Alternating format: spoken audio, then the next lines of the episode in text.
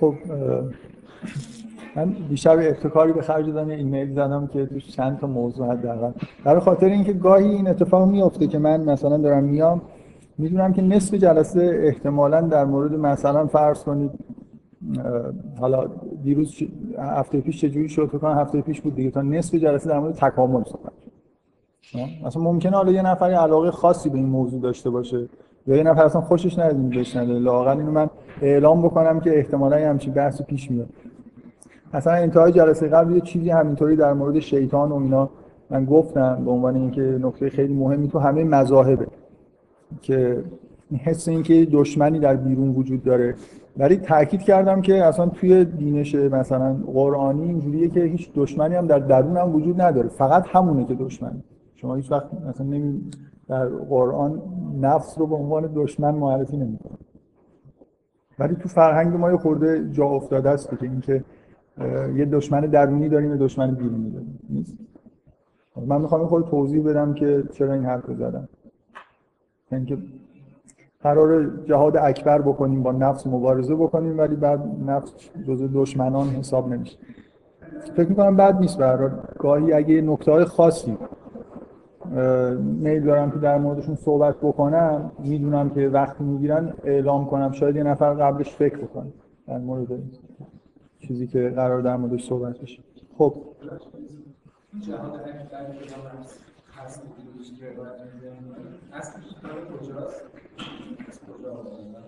یعنی چی؟ من اصلا نفهمیدم یعنی چی. نه ولی روایت خیلی خیلی معروفی. که پیامبر. وقتی از جنگ با اصحابش برمیگشت و این حرف رو زد که از جهاد اصغر برگشتیم حالا وقتی جهاد اکبره پرسیدن یعنی چی؟ گفت یعنی.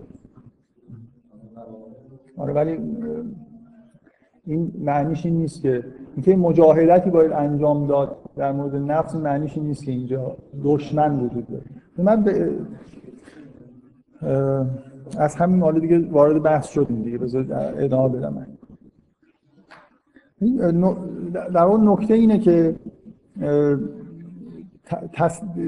توی توی خود نفس و خواسته های نفسانی هیچ چیز بدی برای انسان وجود نداره. به طور یعنی نفس اینجوری نیست که نقشه بکشه و بخواد مثلا شما رو چیز کنه از بین ببره. اصلا این در واقع تصور کردن اینکه یه بخشی توی وجود ما هست که اسمش نفسه این چیز درستی نیست. ما یک پارچه ایم. ما وجودمون اینجوری نیست که شامل یه بخشی به اسم نفس باشه در کنارش مثلا یه چیزی روش سوار کرده باشم به اسم عقل. بعد اون برم نمی‌دونم. خود نفسم از چند تیکه تشکیل شده باشه. یه قسمتش اماره است یه قسمتش لوامه است یه قسمتش نمی‌دونم. نفس مطمئنه است. خیلی اصطلاحات اگه اینجوری نگاه کنید خیلی جالب میشه که آدم در درون خودش یه بخش نفس اماره داشته باشه نفس مثلا لوامه داشته باشه که احتمالا خیلی کوچیکه نفس مطمئنه هم دیگه طرف دیده نمیشه دیگه. اینقدر خیلی خیلی کوچیک. ما یه موجود یک پارچه ایم و اصلا اینکه در درون ما یه تضادهای خیلی چیز وجود داشته باشه این به نظر این تصور درست نیست. و من فکر می‌کنم که مذاهب اصولا حالا حداقل توی قرآن احساس می‌کنم که تاکید روی اینه که دشمن یه موجود بیرونیه نه این موجود درونی. ولی توی مذهب به معنای سنتی مذهبی که توی عوام در واقع پا گرفته در مسیحیت اینجوری هست توی اسلام هم اینجوریه که خیلی جاها از یه دشمن درونی به هر حال یاد می‌کنن که تا یه حدودی. حالا من می‌خوام بگم که دشمن نبودن یعنی چی؟ به هر حال یه،, یه مشکلی اونجا هست با نفس ولی اینکه مثل شیطان دشمنان باشه این حرف درست نیست. چیزی که شما باید اون نگاهی که به نظر من درست داره اینه که ما یه مجموعه ای از تمایلات کودکانه توی وجود ما هست. اینا رو بهشون میگیم در واقع در مجموع این جور تمایلات کودکانه رو میگیم نفسانیت مثلا. اینا همون چیزهایی که از بچگی هم همه بچه ها مثلا میل به خوردن میل های غریزی میل به مثلا فرض کنید مورد توجه قرار گرفتن از سمت دیگران جلب توجه کردن. اینا یه چیزایی هر چیزی که تو بچه ها می‌بینی این سری امیالیه که به وضوح در ابتدای شروع زندگی تو همه آدما هست. و این بقایاش توی وجود ما باقی میمونه. اینجوری نیست که شما در یه لحظه خاصی از زمان یه دفعه از مثلا کودکی سویچ بکنید به سمت مثلا بزرگسالی بعد همه اون تمایلات کودکانتون از بین بره. تمایلات کودکانه خیلی هاشون در واقع تمایلات خیلی خیلی ساده و خوبی هستن که در جهت ادامه حیات لازم هم مثلا میل به خوردن چیز بدی توش وجود داره دشمنی هست. مثلا اینکه نفس علاقه به خوردن به وجود انسان ها هست که جزو تمایلات نفسانی یه مجموعه در واقع به جای نفس من اینو خیلی میپسندم که توی این واژه هایی که توی فرهنگ روانشناسی الان متداول شده به جای کلمه چیزی معادل نفس وجود نداره کودک میگن یعنی که دقیقا مثل کودک. همون جوری که کودک مثلا شما نسبت به بچه خودتون اگه بچه داشته باشید احساس می‌کنید که دشمن شماست. مثلا از من غذا می‌خواد از من نمی‌دونم چی می‌خواد. این همه هی تمایلات غریزی داره. چقدر موجوده مثلا پستیه و هی مثلا کتکش بزنید بهش غذا ندید نمی‌دونم مثلا نذارید یه کارایی رو انجام بده به نظر من نوع رفتاری که با نفس باید کرد چون این در واقع همون بقایای کودکیه دیگه. همون رفتاریه که شما به طور طبیعی با کودک باید انجام بدید. تربیت باید بشه باید یاد بگیره که همیشه غذا نخواد. از 24 ساعته مثلا هر چیزی که می‌بینه هوس نکن. یاد بگیره که به یه چیز مقداری از غذا که براش لازمه و کفایت هم می‌کنه در واقع راضی باشه. هی نق نزنه هی مثلا جلوی کار کردن شما رو نگیره.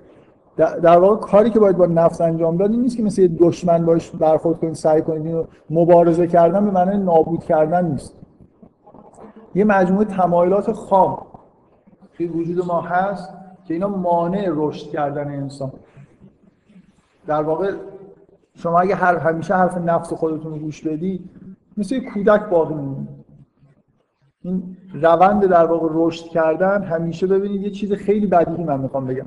که رشد کردن همیشه اینجوری اتفاق میفته که شما یه تمایلاتی داری در یه مثلا توی یه لولی در واقع دارید انگار از نظر رشد ذهنی و روانی خودتون زندگی می‌کنید. همیشه رشد روانی و رشد حتی جسمانی به معنای اینجوری اتفاق میفته شما یه چیزی رو یه عادتی رو که الان دارید مربوط به این لول میشه رو ترک بکنید و اینو جانشین یه عادتهای دیگه رو جانشینش بکنید.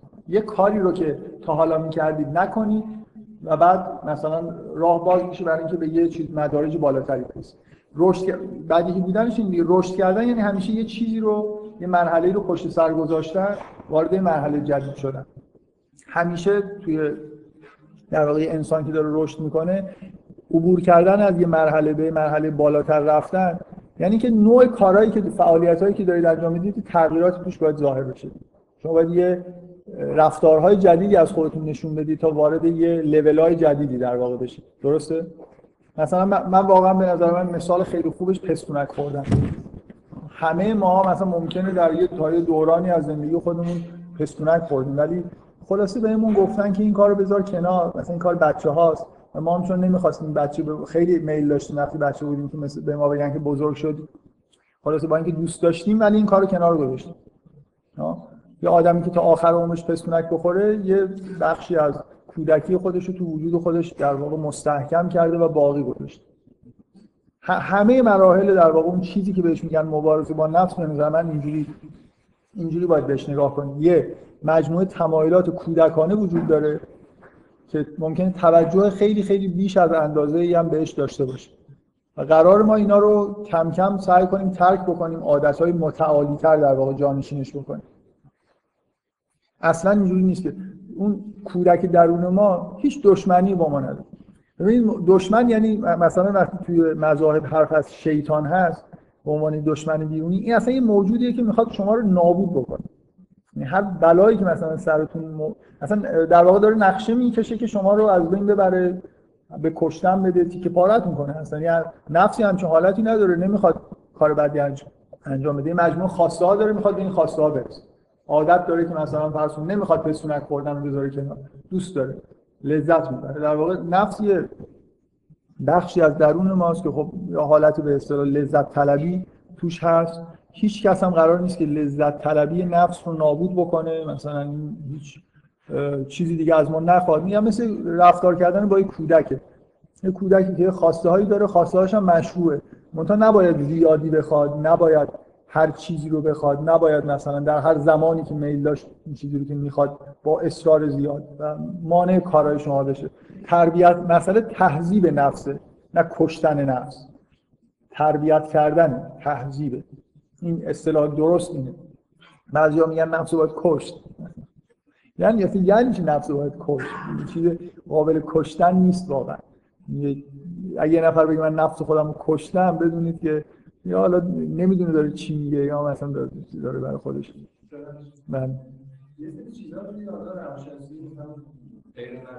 مثلا ممکن به نفس نسبت داده بشه. خب ممکن ما بهش بگیم که اونها اصالت نداره. اینو ما واقعا چیزی نیستن که کودک در اونها رو نباید انجام بده منتها شما هم که هر چیزی که کودک در کار. حد اکثر این باید کنترل شده باشه. یعنی اینکه مثلا مثل یک کودک که حالا ممکن هر وقت تا شیر بخوره یا اینکه مثلا مثلا نصف شب بیدار شه مثلا تا شیر بخوره یا اینکه خیلی کار دیگه کار کنه خب اینو مثلا باید کنترلش کرد نه از این بود ولی یه سری چیزا هست که به نفس نسبت داده میشه توی مثلا همین پروژه می‌زنه یا کسی مثل اون خب ما ادعا داریم که واسه اونا رو اونا رو اصلا یه جزء نفس نمی‌دونیم جزء کودک نمی‌دونیم جزء نیازهایی که اصالت داره نمی‌دونیم خب؟ یک چیز یه شجره ممنوع فقط وجود داره. خب، ببین نه. واقعا یعنی ها؟ آه یه شجره ممنوع وجود داره که قرار نیست کسی ازش بخوره. ها؟ من می‌خوام بگم یعنی اون چیزی مثلا فرض تو غریزه جنسی فروید میشه من نمی‌دونم من تو نظر اصلا تو غریزه جنسی هیچ چیزی وجود نداره که مثلا در, در واقع اصلش که چیزی بدی نیست مثل خوردن دیگه. مثل اینکه من میگم تو بخور هر چی دلت می‌خواد بخور و منتها این چند تا چیزو نخور. خب همین حالا اینجا اینقدر مثال واضحه ولی خب یه سری چیز دیگه هست که ما باید معیار داشته باشیم تشخیص بدیم اسارت داره یا نه دیگه. ببینید یه چیزی هست که از بیخ و بن ممنوعه. اونم در واقع همون انانیته. لذت بردن از یه چیز موهومی که مثلا ما بهش میگیم من. فکر می‌کنم این اصلا کلا از ریشش اصلا یه جوری درخت ممنوع هست. ولی بقیه جاها یه شاخ و برگ های ممنوعی وجود داره که خیلی مهم نیستن دیگه. من قراره مثلا یه چند تا چیزو نخورم. قراره در مسائل جنسی محدودیت رو مثلا رعایت بکنم. اصل هیچ کدوم اینا خواسته های نامشروع و بدی نیست. عریضی و قرار ارضا بشن. یه چیز موهومی اینجا وجود داره. اینکه لذت بردن از مثلا چیزی که ما بهش حالا مثلا میگن انانی است به نظر من این یه چیزیه. اصلا موهومه. یعنی یه جور لذت بردن از وهم. نیاز واقعی هم نیست. یه انحرافیه که توی همه ما در واقع به وجود میاد. همین وقتی به وجود اومد چه معیاری داریم بفهمیم این یکی مال اون انومیت این یکی مال واقعا کودک در نمی‌دونم. مثلا می‌خوای که یه جوری چیز کنم. خب، بگم که موهوم بودن دیگه. اینکه واقعیه یعنی به یه جایی مثلا توی تمام غرایز و اینا یه جوری در جهت ادامه حیات ادامه حیات مثلا برای قرائز فکر می‌کنم اینجوریه. ولی ادامه حیات به معنای خیلی چیزشو خیلی وسیعه تولید مثل فقط ادامه حیات من نه ادامه حیات به معنای کلی برای انسان برای نسل انسان. ولی در واقع لذت بردن از این چیزی که کاملا موهومه. اصلا یعنی وجود نداره انگار. چیزی که ما ما چیزی که بهش میگیم من فکر می‌کنم یعنی خود در همین سنت روانشناسی هم خیلی اینو قبول دارن. یه چیزی وجود بالای 90 درصد وهمه. یعنی چیز واقعی اونجا وجود نداره. ما به یه چیزی وقتی داریم نه اینکه من واقعی وجود نداره. یعنی ما معمولا یه آدمی که هنوز به کافی رشد نکرده مثلا به اون فرایند فردانیت خودش رو مثلا طی نکرده به چیزی که میگه من اصلا مثل اینکه به چیزایی داره اشاره می‌کنه اصلا وجود نداره. ولی یه من متعالی وجود داره که میشه بهش رسید. واقعا یعنی تصور درستی پیدا کرد. وقتی میگی من یعنی چی؟ وقتی اسم خودتون میشنوی چه تصوری پیدا می‌کنی؟ الان من اگه اسم تو رو بگم تو بخوای مثلا اون کل تصور تو در واقع بگی این چیه در واقع بیشتر اون چیزی رو که توی آینه دیگران دیدی رو میگی منت وابسته به انعکاسیه که فکر می‌کنی به طور موهومی دیگران اینجوری بهت نگاه می‌کنن. مستقل در واقع من واقعی برای خودت نساخت. همه ما این اختلال رو داریم. از این من من قلمبه موهوم میشه لذت های نامشروع خیلی بچگانه هم برد. اینا این واقعا به نظر میاد این لذت یه جوری از اصلش یه چیز شیطانیه یه چیز موهومیه. حالا من به هر حال چیز ندارم خیلی نمی‌خوام. روی اینکه این تفکیک رو چجوری باید انجام داد. واقعا گزاره کلی شاید نتونم بگم. فکر می‌کنم مثلا حقیقی بودن و موهوم بودن. حقیقی بودن نیاز و موهوم بودن نیاز. یعنی حقیقی بودنش هم به معنای اینکه به یه جوری به مکانیسمای حیاتی و روانی انسان در واقع ربط داشته باشه. مثلا به درد یه جوری به درد ادامه حیات یا رشد کردن بخوره. این چیزی که حقیقیه اینه ولی چیزی که من دارم میگم اینه که اصولا اون عاملی که تو وجود ما هست و قرار باش مبارزه بشه اون حالت دشمن بیرونی رو نداره که یه چیزی در جهت نابود کردن من. مثلا می‌خواد من از بین ببره مثلا نفس بیچاره هیچی همچین ادعاهایی نداره کارهایی نداره. مثلا یه چیزایی می‌خواد. می‌خواد مثلا تا آخر عمر دوست داره پستونکشو بخوره. شما خلاصه باید ممکنه لازم بشه بزنید تو سرش. اگه حرف گوش نکردن این پستونک رو ازش بگیرید. برای خاطر اینکه به نفعشه. برای خاطر اینکه تا وقتی داره این کارو می‌کنه در واقع یه پدیده روانی وجود داره که اینم از فروید فکر می‌کنم برای اولین بار اسم گذاشته براش. بهش میگن fixation اینکه هر مرحله رشدی که داره طی میشه اگه یه نفر بیش از اندازه از اون مرحله لذت ببره تو این مرحله fix میشه. مثلا فروید به سه تا مرحله رشدی رو که خودش توی دوران کودکی تشخیص میده مرحله دهانی و مقعدی و مرحله جنسی. مثلا آدمایی که تو مرحله دهانی بیش از اندازه لذت می‌برن یا اصولا اختلالی توی مرحله دهانیشون پیش میاد اینا شخصیت هایی پیدا می‌کنن که اصلا فروید به اینا میگه شخصیت های دهانی شخصیت های مقعدی مثلا. این کاملا بسته به اینکه توی کدوم از این مراحل تو رشدشون اختلال ایجاد شده. که یکی از ساده ترین ساده ترین مکانیسم در واقع fixation اینه که بیش از اندازه از این مرحله از این چیزی لذت می‌بری. مثلا این پستونک خوردن آدمی که تا سنین خیلی خیلی بالا داره پستونک می‌خوره در واقع fixation تو مرحله دهانی داره. از لذت های دهانی به طور غیر عادی در واقع داره استفاده می‌کنه. اصلا کل, کل ماجرا اینه که ما یه موجودی هستیم که باید رشد بکنیم. رشد کردن یعنی اینکه من از هر مرحله به مرحله بعد که دارم میرم یه سری چیزهایی که مربوط به این لول بوده رو کنار بذارم یه سری کارا رو. دیگه انجام ندم و عادت های متعالی تری رو جانشینش بکنم که بتونم وارد یه مثلا حیات سطح بالاتری بشم. خب؟ این, این کل ماجراست. ماجرا اینه که ما در درون خودمون دشمن نداریم ولی یه چیزی وجود داره یه کودکی وجود داره که باید کنترل بشه. ولش کنی مثل بچه‌ای که تربیت نکردید مزاحم زندگیتون میشه مزاحم کارتون میشه. خب؟ مسئله تربیت کردن یه چیزه اینکه کی بخواد چقدر بخواد. چی بخواد مثلا هر کاری دلش می‌خواد نکنه یاد بگیره و عادت بکنه به اینکه توی محدوده ای که در واقع به درد می‌خوره رفتار بکنه. من تصور من از اینکه نفس در واقع جایگاهش چیه شیطان جایگاهش اینه اینجوریه. نفس توسط شیطان ممکنه فریب بخوره و شما رو به یه مانع رشد شما بشه. ولی این قصد قبلی مثلا در کار نیست جو خوشیارانه این کارا انجام نمیشه. اون چیزی که ما بهش میگیم نفس همون مجموعه تمایلات کودکانی که تو همه ما هست اصولا قابل از بین بردن نیست باید کنترل بشه. یعنی کنترلش هم اینجوریه که نه نه با شما همونجوری که یه کودک رو نمی‌تونید با خشونت صرف باش رفتار بکنید یا با ملایمت صرف. رفتار بکنید. این اصلا در واقع یه سیاستی لازمه. یه جایی ممکنه جایی این باشه که شما باید تحکم بکنید باید این کار رو انجام بده به هر قیمتی که شد. و یه جایی هم قراره که شما آزادش بذارید بذارید یه خود بچره مثلا. اینجوری رفتار کردن با نفس این رفتار کردن با کودک. اگه خیلی شما مثلا با کودک ملایمت بکنید مثلا فرض کنید هیچ امر و نهی بهش نکنید هر کاری دلش می‌خواد بکنه واقعا این بچه چجوری بزرگ میشه؟ نفس درون ما هم دقیقا همینجوری بزرگ میشه. یه موجودی که هر لحظه هر کاری دلش می‌خواد مثلا می‌خواد انجام بده. مزاحم رشد سوال داشتم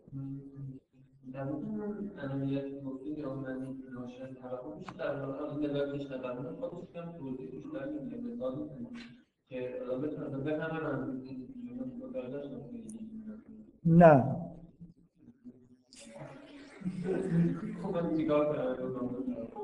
نمی‌دونم. مثلا در مورد ژاک لکان مطالعه کنم. یا روانشناسی اسم لکان. ها؟ نه پیاژه است.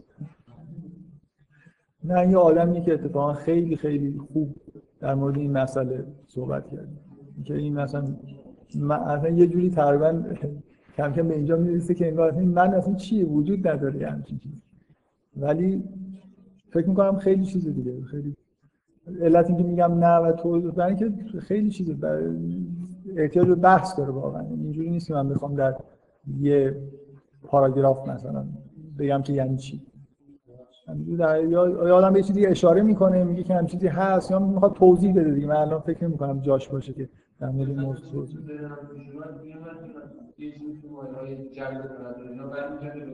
آره آره. در واقع موهوم بودنش اینه که شما چیزی نیست که مستقیم نیست. شما تو چشم دیگران در واقع من رو دیدید و بهش میگید من. بیشتر وابسته به دیگریه تا وابسته به شهود درونی خودتون.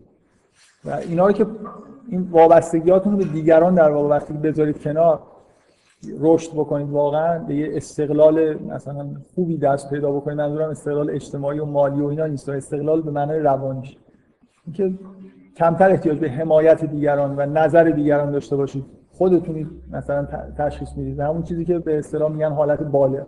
وقتی به اینجا برسید تصور بهتری پیدا می‌کنید که من به معنای واقعی چیه. یه عالم اوهام وجود داره.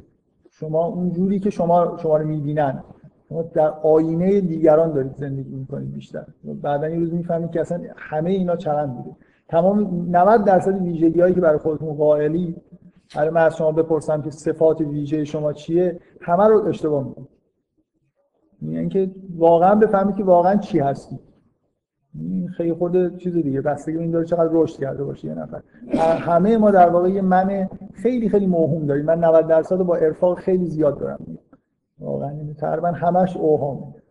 و خب دل بستن به یه چیز موهومی که اصلا وجود نداره واقعا. افتخار کردن به یه چیزایی که اصلا شما به یه فرض کنید به یه ویژگی در خودتون افتخار می‌کنید که اصلا نیست. و لذت دارید می‌برید. از چی دارید لذت می‌برید؟ از اوهام خودتون دارید لذت می‌برید. اینجور لذت بردن از یه چیز موهوم به نظر من اصلا اون چیز دیگه. از ریشه اشکال داره.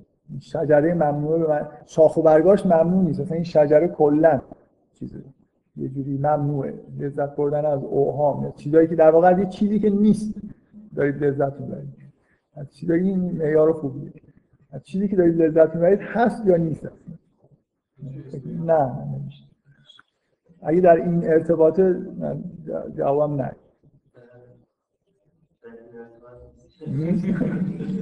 اگه بگی نیست اگه بگی نیست بعدم باشه چی؟ خب حالا شما الان گفتین که مثلا نه باید با اون کودکمون یه جوری مثلا خیلی نباید با ملایمت رفتار بکنیم حالا اینکه چقدر بهش سخت بگیریم درجه داره میشه خیلی بهش سخت میشه بهش کم سخت خب بعد حالا مثلا آخرین حد سختی مثلا می‌تونیم باشه که آدم در این حد مثلا چیز کنه که فقط زنده بمونه مثلا قرار بخوره و انقدر که نیفته ببینه. خب این این مثلا این خودش دیگه الان چیزش عوض شده دیگه. این یعنی که من اومدم با این بدرفتاری کامل کردم. یعنی اینا یه چیز یه نفر که اینا یه چیز بعدی بدونه به یه چیز بیخودی مثلا نفس یعنی اون حرفی که اول زدیم همچین انتقال داشته باشه اونم همچین رفتار می‌کنه. مثلا که خیلی هم موفق باشه در زمینه که بخواد اون کارش بده خب الان اینجا وقتی معیار سختی رو مشخص نکنیم حرفی نداریم که این تو اونم تو این کیف شما قرار می‌گیره دیگه. یعنی آره. گفتیم که یه مقدار این مثل اینه که شما از این روانشناس کودکان هم می‌تونید بپرسید من چقدر به بچه خودم سخت بگیرم؟ می‌تونه به شما یه معیار بده که اینقدر هفتاد دو درصد و مثلا خورده ای. خوب اصلا آدما با هم فرق دارن. مثلا فرض کنید یه موجودی مثل مثلا حضرت عیسی سخت گرفته به خودش. وقتی که مثلا اون کودکش آزاری نمیرسونه خب یه آدم در کنارش آدمی مثل حضرت یحیی به نظر میاد از تاریخی و از اشاره قرآن می‌فهمید که خیلی سخت می‌گرفته به خودش. بچه هم با هم فرق دارن. بچه رو یه ذره ولش کنی اصلا زندگی تو سیاه می‌کنه. یکی هم همینجور بذاری خودش رشد می‌کنه خودش مثلا می‌فهمه که چیکار بهش بگی کافیه. بگی این کارو نکن این کارو بکن. خب؟ من می‌خوام اصلا معیار کلی وجود نداره. مثلا من چجوری می‌تونم این معیار؟ برای همینه که اینقدر من اولا اینو تعمیمش بدم که اصولا این مسئله مسئله مبارزه با نفس و معنای سری تمایلات کودکانه نیست. هر لولی رو که تو داری تو رشد خودت طی می‌کنی به یه جایی که می‌رسی یه لذت هایی داری که باید بدونی که چقدر می‌تونی لذت ببری. کی چقدر چطور کی باید یه لذتی رو ترک بکنی تا به یه چیزای بالاتری برسی. مثلا واقعا میشه این مسیر رشد انسان اینجوری در واقع تعبیر کرد. تو تو از یه لذت های خیلی سطح پایین تو لول های غریزی شروع می‌کنی مثل کودک و بعد به لذت های خیلی خیلی سطح بالا می‌رسی. و هر دفعه هم برای رسیدن به لذت سطح بالاتر باید این لذت های سطوح پایینتر رو کم بکنی یا اصلا ولشون کنی. خب؟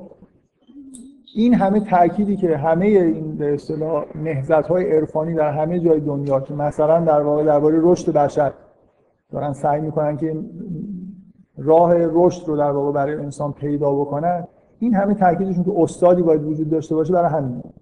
میگن مهمترین کاری که استاد می‌کنه اینه که به تو به عنوان تو نه یه انسان کلی. با شناختی که از تو پیدا کرده بهت بگه که اصلا تو این لول هیچ لذتی حق نداری ببری. مثلا اینجا رو کاملا مثل بخور و نمیر زندگی کن. ولی عوضش به اینجا که رسیدی به کودکت مثلا بیشتر توجه کن. اینکه به کدوم لذت رو باید توجه بکنی کجا حال تو رو باید ببینه تو اون لحظه. مثل یه آدمی که یه آدم خبره مثل پزشک.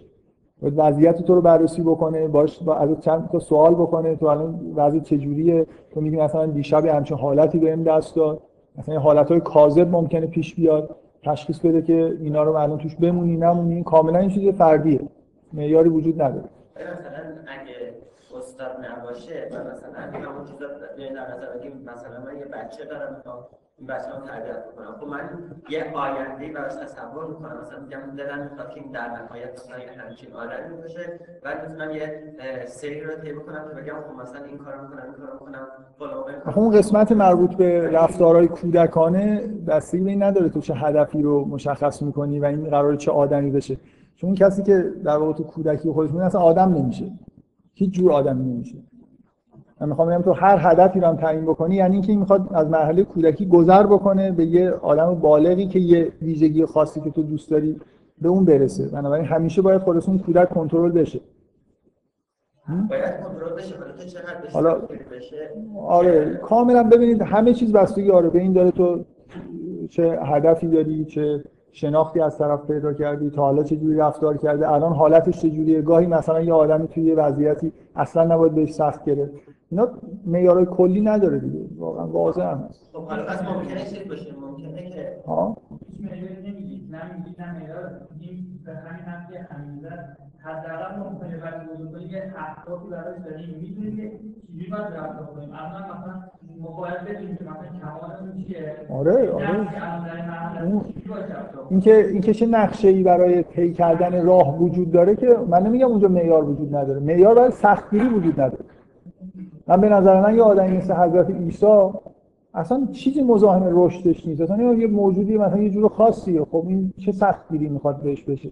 عوضش یه آدمی ممکنه به یه دلیل خاصی نیاز داشته باشه که زیادتر به خودش سخت بگیره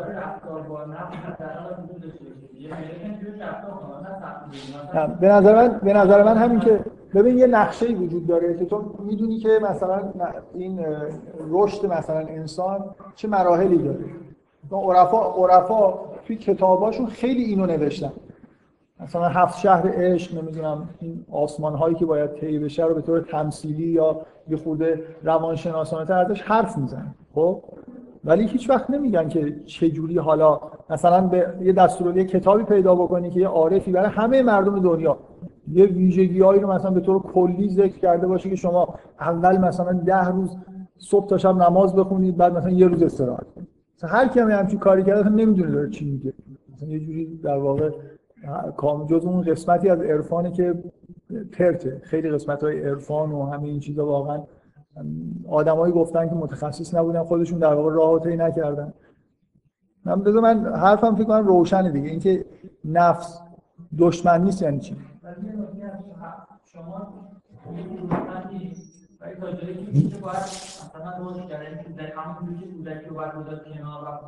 به مرحله هم باید یه جورایی حالا برنامه‌ریزی شده باید توصیف فقط اون یعنی بالاخره هدفتون اینه که نفس رو تا جایی که می‌تونی تمایز کم کنی از بین ببری و حالا من میگم دشمن نیست. یعنی نفس انگیزه برای نابودی. آخه ببین الان تو روانشناسی مثلا فروید حرف از اینه که ما در درون خودمون یه غریزه مخرب داریم که می‌خواد ما رو تخریب بکنه. به نظر من با تصوری که ما تو قرآن مثلا می‌بینیم از انسان هیچ چیز مخربی در داخل ما نیست. مثلا اینه که تو درست رفتار نمی کنی و بعد آره نفس می‌تونه مخرب بشه. چجوری؟ خب مثلا فرض کن به یه چیزی که اصلا نباید خیلی علاقمند شده. مثل مثل در واقع اینجوری بگم.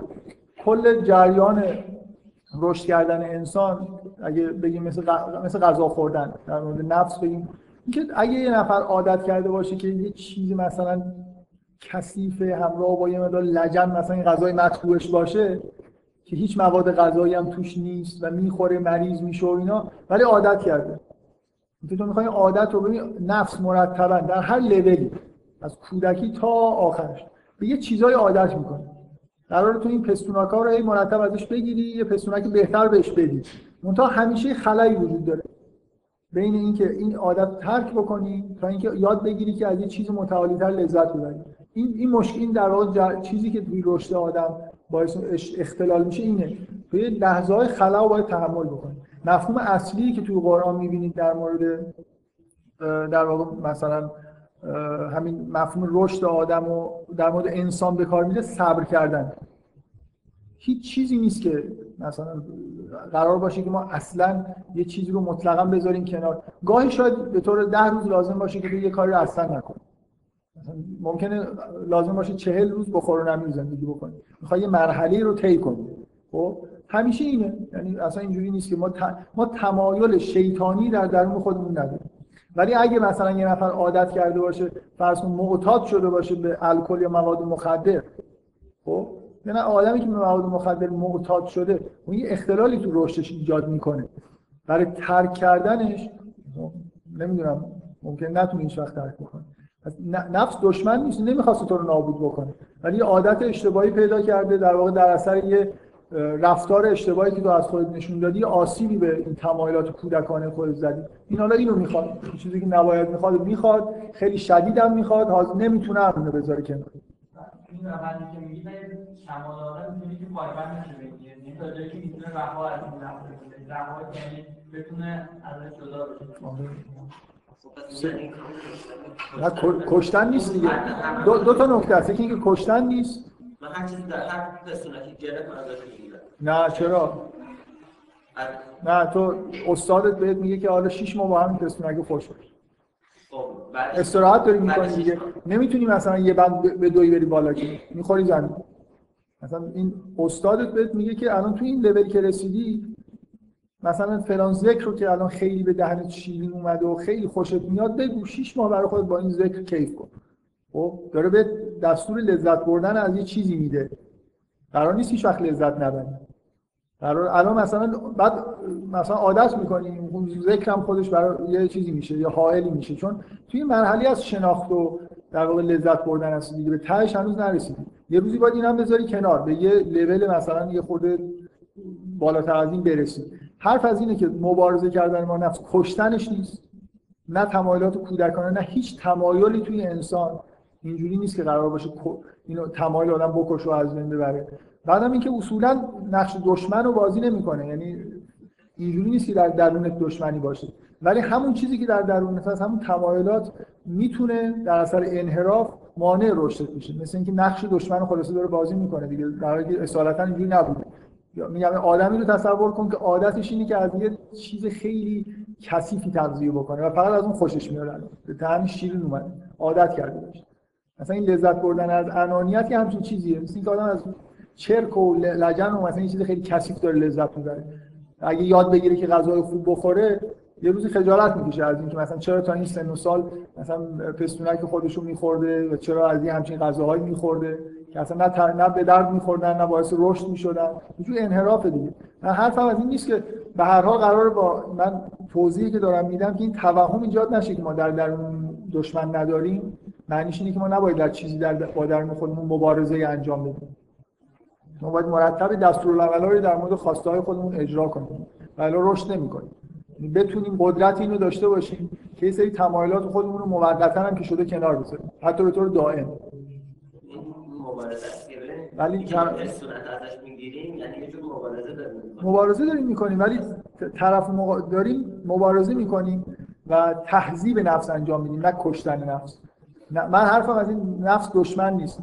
در درون ما چیزی وجود نداره که بخواد ما رو بکشه. اون چیزی که واقعا دشمن واقعی بیرونه. کاری که می‌کنه اینه که میاد در واقع تمایلاتی رو در شما به طور موهوم. مثلا فرض کن شما در اثر وهم فکر می‌کنید که الان بهترین کاری که تو زندگیتون می‌تونید بکنید اینه. بعد اون در حالی که نیست. اطلاعات غلط دارید غلط رفتار می‌کنید و بعد به یه چیزهای عادت می‌کنید که نباید عادت بکنید.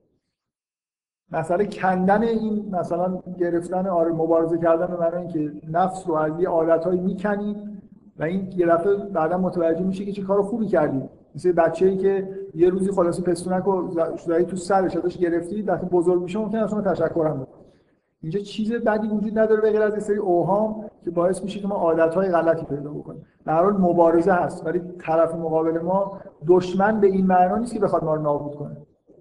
کودک یه کودکی که عقل نداره و همینجوری یه سری می‌خواد. مبارزه با نفس هست جهاد با نفس اینا همه مفاهیم درستی هست ولی نسبت به من تو قرآن شما نمی‌بینید که عدوی در درون ما باشه. عدو همیشه بیرون دشمن اون چیزی که می‌خواد شما رو نابود بکنه بیرونه. ما درونمون یه چیزی یک پارچه و یک دست.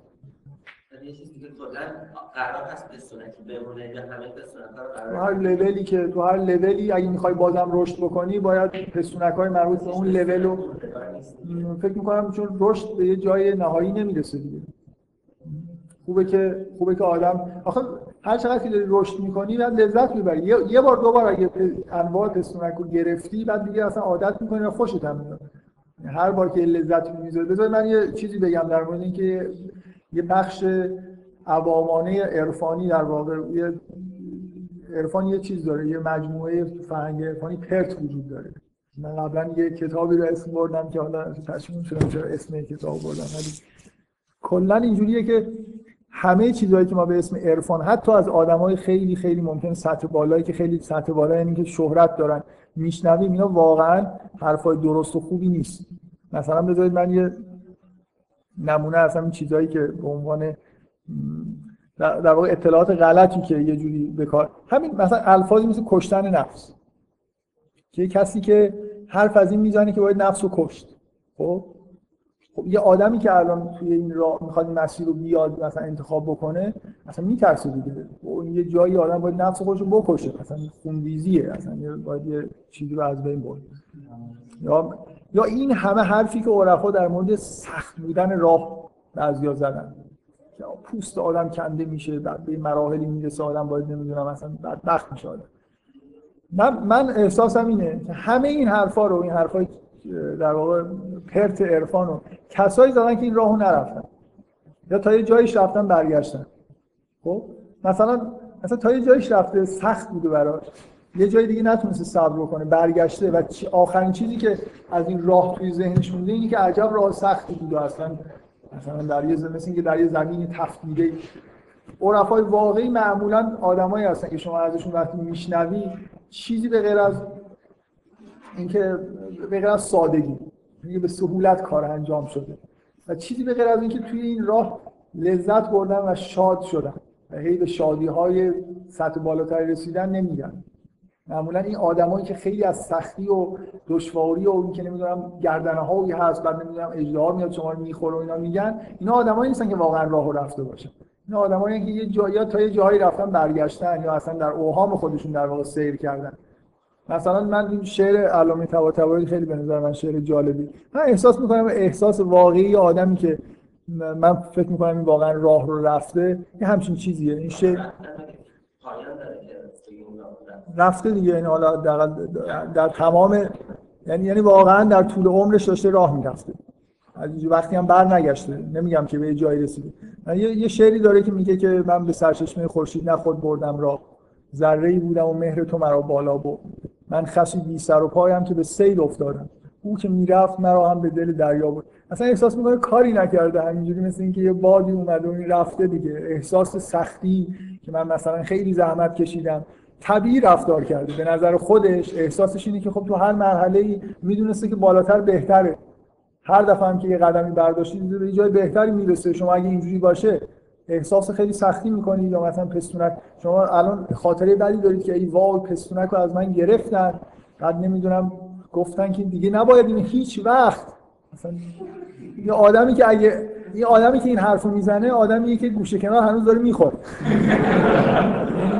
خاطره ای که از الله اگه شما پستونک رو از دستش گرفتید بعدم بزرگ شدید بعد کار احمقانه می‌کردن. مثلا این چی بود؟ یه چیز پلاستیکی می‌دادن. مثلا من در مواد غذایی بود. هیچ لذت خاصی هم نداشت. آدمایی که رشد می‌کنن اصولا نسبت به گذشته خودشون نوستالژی دارن. نه احساس می‌کنن که خیلی شغل قمر کردن به اینجا مثلا رسیدن. احساس می‌کنن که راه طبیعی مسیر رشد رو طی کردن دیگه. هی شادتر میشن من این از این حرفای آقای الهی قمشه خیلی خوشم میاد. من واقعا احساسم اینه که یا واقعا خیلی خیلی خوب این راهو طی کرده یا سیمولیشن خوبی داره. برای اینکه این راه راه چجوریه و چی می‌تونه باشه. و فکر کنم همش می شما حرفشو گوش می‌دید داره از شادی صحبت می‌کنه و از این کارا مثلا غمی نداره واقعا هم همین جوریه من احساسم اینه که بذارید من یه چیزی بگم. اینکه ببینید توی این توی این راه یه حالت‌های اینجوری پیش میاد. مثلا فرض کنید شما دارم تمثیلی صحبت می‌کنم. شما به دو تا در می‌رسید که به شما اطلاع میدن. مثلا خداوند نمایندگان خداوند به شما اطلاع میدن که این در پشتش اژدهاست. پشت اون در مثلا یه عالم غذاهای خوب و باقیه و ولی خداوند می‌خواد که تو الان از این در وارد اون کام اژدها بشی. خب؟ اون آدمایی که میرن می‌فهمن که این اژدها نبوده. مثلا یه چیزی مثلا خیلی چیز خوبی هم هست اون پشت اون در. خداوند هیچ وقت دستور نمیده که تو کام اژدها ولی ممکنه واقعا لحظه که دارن در رو باز می‌کنن و میرن دیگه اشهدشون رو خوندن و فکر می‌کنن دارن میرن تو کام اژدها خب؟ اونایی که برمیگردن گزارش میدن که آقا اونجا اجدها آدم می‌خوره. یعنی واقعیت اینه اگه اونایی که رفتن می‌دونن که پشت اون در اجدها نبوده. فقط می‌خواستن شما رو آزمایش کنن که اگه خدا بگه دهن اجدها برو میری یا نمیری. تمثیلش تو قرآن کشتن اسماعیل. یه جایی دستور میدن به شما که اصلا نفس تو باید بکشی. تو هم بگو خب باشه من می‌کشم. ولی قرار نیست واقعا بکشی. قراره که نفس رو قرار به قربانگاه ببری. قرار نیست بکشیش. کشتن اتفاق نمیفته اون آدمایی که نکشتن یعنی حاضر نشدن نفسشون رو به قربانگاه ببرن بعدا دیگه نتونستن راه ادامه بدن برگشتن کتاب نوشتن برای ماها. و به ما گفتن که اونجا آقا یه جایی می‌رسه باید نفستو بکشی. دیگه اینو می‌دونن و فکر می‌کنن که واقعا قرار بوده که بکشن و دیگه اصلا خونریزی بشه و از بین بره. واقعا ابراهیم که رفته در اسماعیل بکشه می‌دونه که قرار الان کتاب بنویسه بهت میگه که اصلا قرار نیست نفستو بکشی. ولی آزمایش ازت می‌گیرن. به طور خاص ممکنه مثلا یه جایی بهت بگن اگه لازم بشه هر چیزی رو باید هر کاری رو باید انجام خب؟ ما یه مقدار زیادی از این چیزی که ما بهش میگیم عرفان و متون عرفانی از دید آدمایی به نظر من که اصلا این راهو نرفتن. یه سری اطلاعات دارن چیزهای شنیدن. مثل یه بچه‌ای که شما برای یه بچه تعریف بکنید که آقا مثلا یه همچین کارهایی باید بکنید بلند شید. من مثال خیلی خوب به نظر من پرورش اندامه. شما فکر کنید یه آدمی بره وارد مثلا یکی از این ورزشگاهی بشه توش پرورش باشگاهی پرورش اندام بشه. ببینی یه عده آدم هستن این بیچارا. میرن زیر این وزنه فریاد می‌زنن جیغ می‌زنن. از درد. ازشون هم بپرسید که تو برای چی داری جیغ می‌زنی؟ میگه خب دردم بعد میاد بیرون گزارش میده آقا نمی‌دونی تو باشگاه چه خبره. بیچارا از صبح تا شب دارن درد می‌کشن بدبختی می‌کشن. در حالی که خود اون آدمایی که دارن پرورش اندام کار می‌کنن دارن لذت برای خاطر اینکه هدفی دارن و می‌دونن که اگه این درد رو الان من تحمل بکنم به یه چیزی می‌رسم به یه مثلا فرض کن حالا ممکنه هدف در مورد پرورش خود احمقانه باشه ولی خلاصی داره در جهت هدف خودش پیش میره. من مثلا تو آینه خودش رو بعدا نگاه می‌کنیم بازوش یه خورده بیشتر شده یا رگ نمی‌دونم بازوش یه میلیمتر قطرش بیشتر شده تمام اون دردا فراموش میشه. من یه بار توی بزرگراه کردستان یکی از این آدمای پرورش اندامی دیدم که توی بارون زیر پیرن پوشیده بود داشت کنار بزرگراه اینجوری راه می‌رفت. تمام در واقع جیغایی که زده رو اینجا داره لذتشو می‌بره و همه مردم مثلا تو بزرگان نشون بده مثلا این قد شده بازی شده. بهش میگن زیبایی اندام من نمی‌دونم واقعا. معیار زیبایی چی مثلا هر چیزی هر چقدر ممکنه مثلا بزرگ شده. در حال این که نمی‌دونم یه میگن فنای ذات. یه بحثی هست بین عرفا. فنای ذات یعنی اصلا دیگه به کل من مثلا چیه من فانی میشم دیگه یعنی هیچی ازم باقی نمیمونه. من واقعا سوالم اینه کی این حرفو زده؟ یعنی یه صحنه رو تصور می‌کنم که یه نفر به خودش نگاه کرده گفته بله من دیگه فانی شدم. اگه یه نفر فانی شده باشه یعنی بعد میاد میگه که مثلا من, من فانی شدم یعنی چی؟ این آدمایی که من تو این آزمایش‌ها شکست خوردم. مثلا بهشون گفتم ذاتت هم حاضری بدی؟ برگشت رفته گفته آقا اینا می‌خوان ذات ما رو مثلا راه اینجوریه. خلاصه کلی از این حرفایی که نمی‌دونم سخته و پدر آدمو در میارن و نمی‌دونم همش حرف از پشتن و نمی‌دونم اینکه سر قرار ببری و اینا اینجوری نیست واقعا. یعنی همون تصوری که سخنرانی های الهی قمشه میده به نظر من خیلی خیلی مثلا رشد کردن آره خب یه جای سختی هم داره. هر کسی که می‌خواد رشد بکنه باید سختی بکشه. شما باید مثلا می‌خواد جسمتون رشد بکنه باید این مدت یه غذایی که دوست دارید نخورید باید یه تمریناتی انجام بدید. مثلا یه عارفی که شما ممکنه طرف از بیرون نگاه می‌کنه این بیچاره الان واقعا چه بدبختی دارن می‌کشن اینا چه عذابی به خودشون میدن. چهل روزه که مثلا روزی یه دونه بادون می‌خوره. خب؟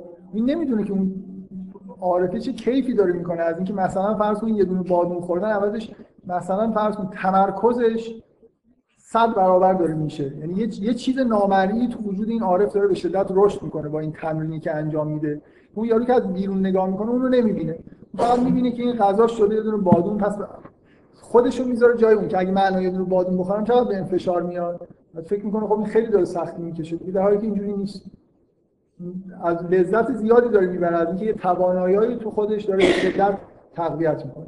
کلا در واقع این کلا راه نمی‌دونم رشد کردن مثل, مثل تمرین کردن دیگه. واقعا رشد کردن به معنای واقعی یه جاهایی هم اگه بهتون گفتن که باید برید تو جایی که اجدها هست باید برید. اگه اجدها هم بود اشکال نداره قرار نیست که مثلا یه جوری به میل خودتون هر کاری شاید واقعا یه جایی قرار شد یه نفر بره و به عنوان نماینده مثلا آدما تومه اجدهایی بشه. خب برید به عنوان نماینده برید این کارو و توی من اشارم به اینه که تصور طی کردن راه و اینا اونجوری که توی قرآنه همین. اصلا شما تو قرآن نمی‌بینید که حرف از این باشه که دشمنی در درونتونه. نمی‌بینید که حرف از این باشه که باید مثلا فرض کنید چیزی رو بکشید. واقع به طور واقعی مثلا نفسی رو باید در درون خودتون بکشید سرکوب بکنید. اصلا اینجوری نیست. حرف از طی کردن راه هست. حرف از این است مثلا با یه حالت شگفتی که چرا وقتی که یه چیزی رو که باعث حیات شماست ما بهش دعوت می‌کنیم شما قبول نمی‌کنید. حرف از حیات این که این تصور قرآنی اینه که الان شما هم مردید. این چیزی که ما داریم بهتون پیشنهاد میدیم بیاید این کار رو بکنید شما زنده میشید. چرا قبول نمی‌کنید برای اینکه ما می‌خوام هیچ چیز بدی وجود نداره. این قرآن نمیگه مثلا شما باید یه دوره فقط حرف از صبر دیگه. یه دوره هایی باید صبر کنید. مثلا این آیه که واقعا مثل یه جوری آدم وقتی می‌کنه فکر می‌کنه از این مثلا کتاب های عرفانی قرن هفتم به بعد یه دفعه یه جمله وارد قرآن شد میگه میگه ولو استقام و علی طریقتا لاسقیناهم ما ان غدقا میگه اگر بر طریقت استواری کرده بودن بهشون آب مثلا گوارایی می‌داد یه طریقتی هست یه جایش باید استقامت کرد.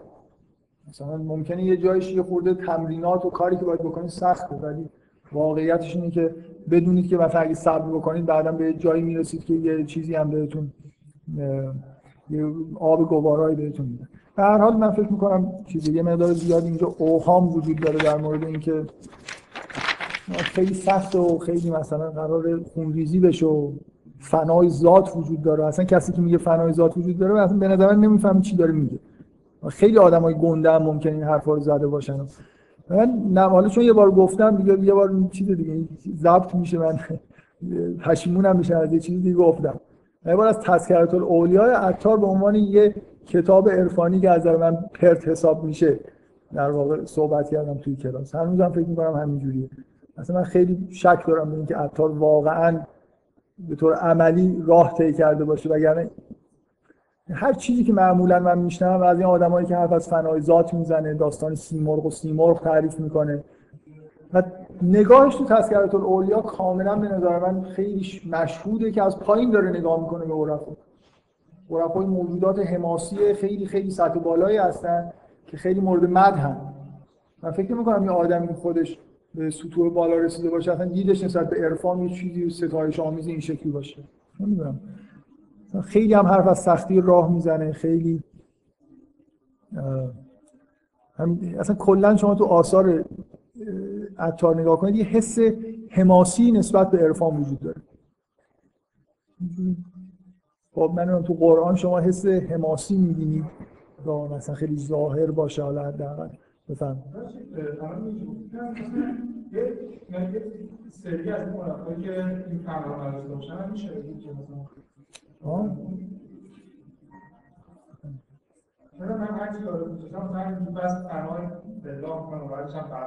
مثلا خب آخه نه اون بحث اصلی سر بحث فنای ذات که اختلاف بین مرفعی چرا مثلا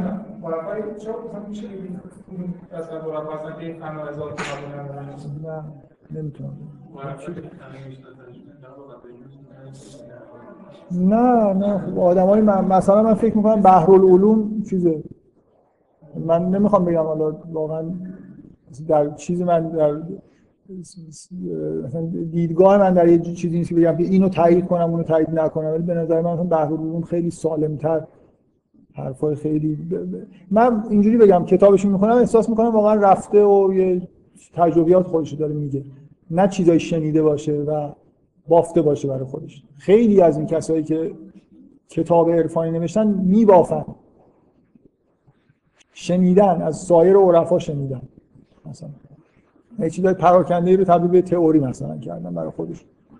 کاملا ممکنه حرفای نامربوط هم بزن من در مورد عطار خیلی نمی‌خوام تبلیغ بدی بکنم ولی من واقعا خیلی نسبت به این کتاب تذکرات الاولیا اصلا احساس خوبی ندارم. فکر می‌کنم یه نفر این کتاب بخونه به عرفان. علاقمند میشه. ولی اون چیزی که بهش علاقمند شده و چیز با ارزش و واقعی که رفتی به عرفان داشته باشه نیست. مثل کتابایی میمونه که الان در مورد مثلا ورزشکارا به طور حماسی یه چیز بنویسن. که اینا مثلا چه موجودات عجیب و غریب در مورد مثل اینکه داره مورد پهلوان ها آدم صحبت بکنه. یه جوری عرفا توی کتاب تذکرات اولیای همچین نقشی دارن. موجوداتی هستن که خیلی حس حماسی نسبت بهشون وجود داره. بگذاریم. ما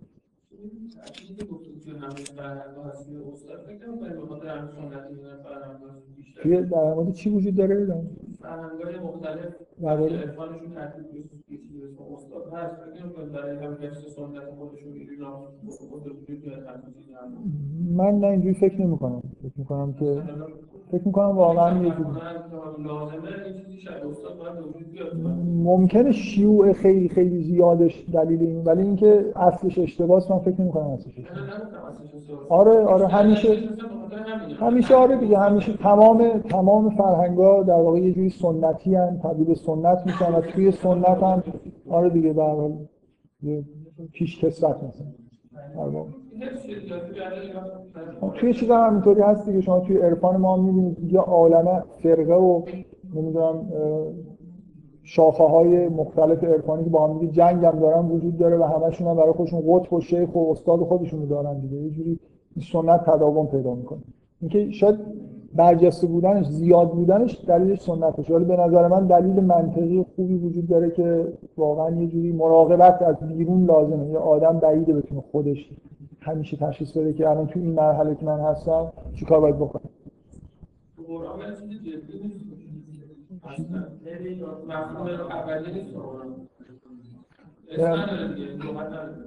ولی ولی همه پیغم... ولی همه پیغمبرا ولی همه پیغمبرا شاگرد پیغمبر دیگه.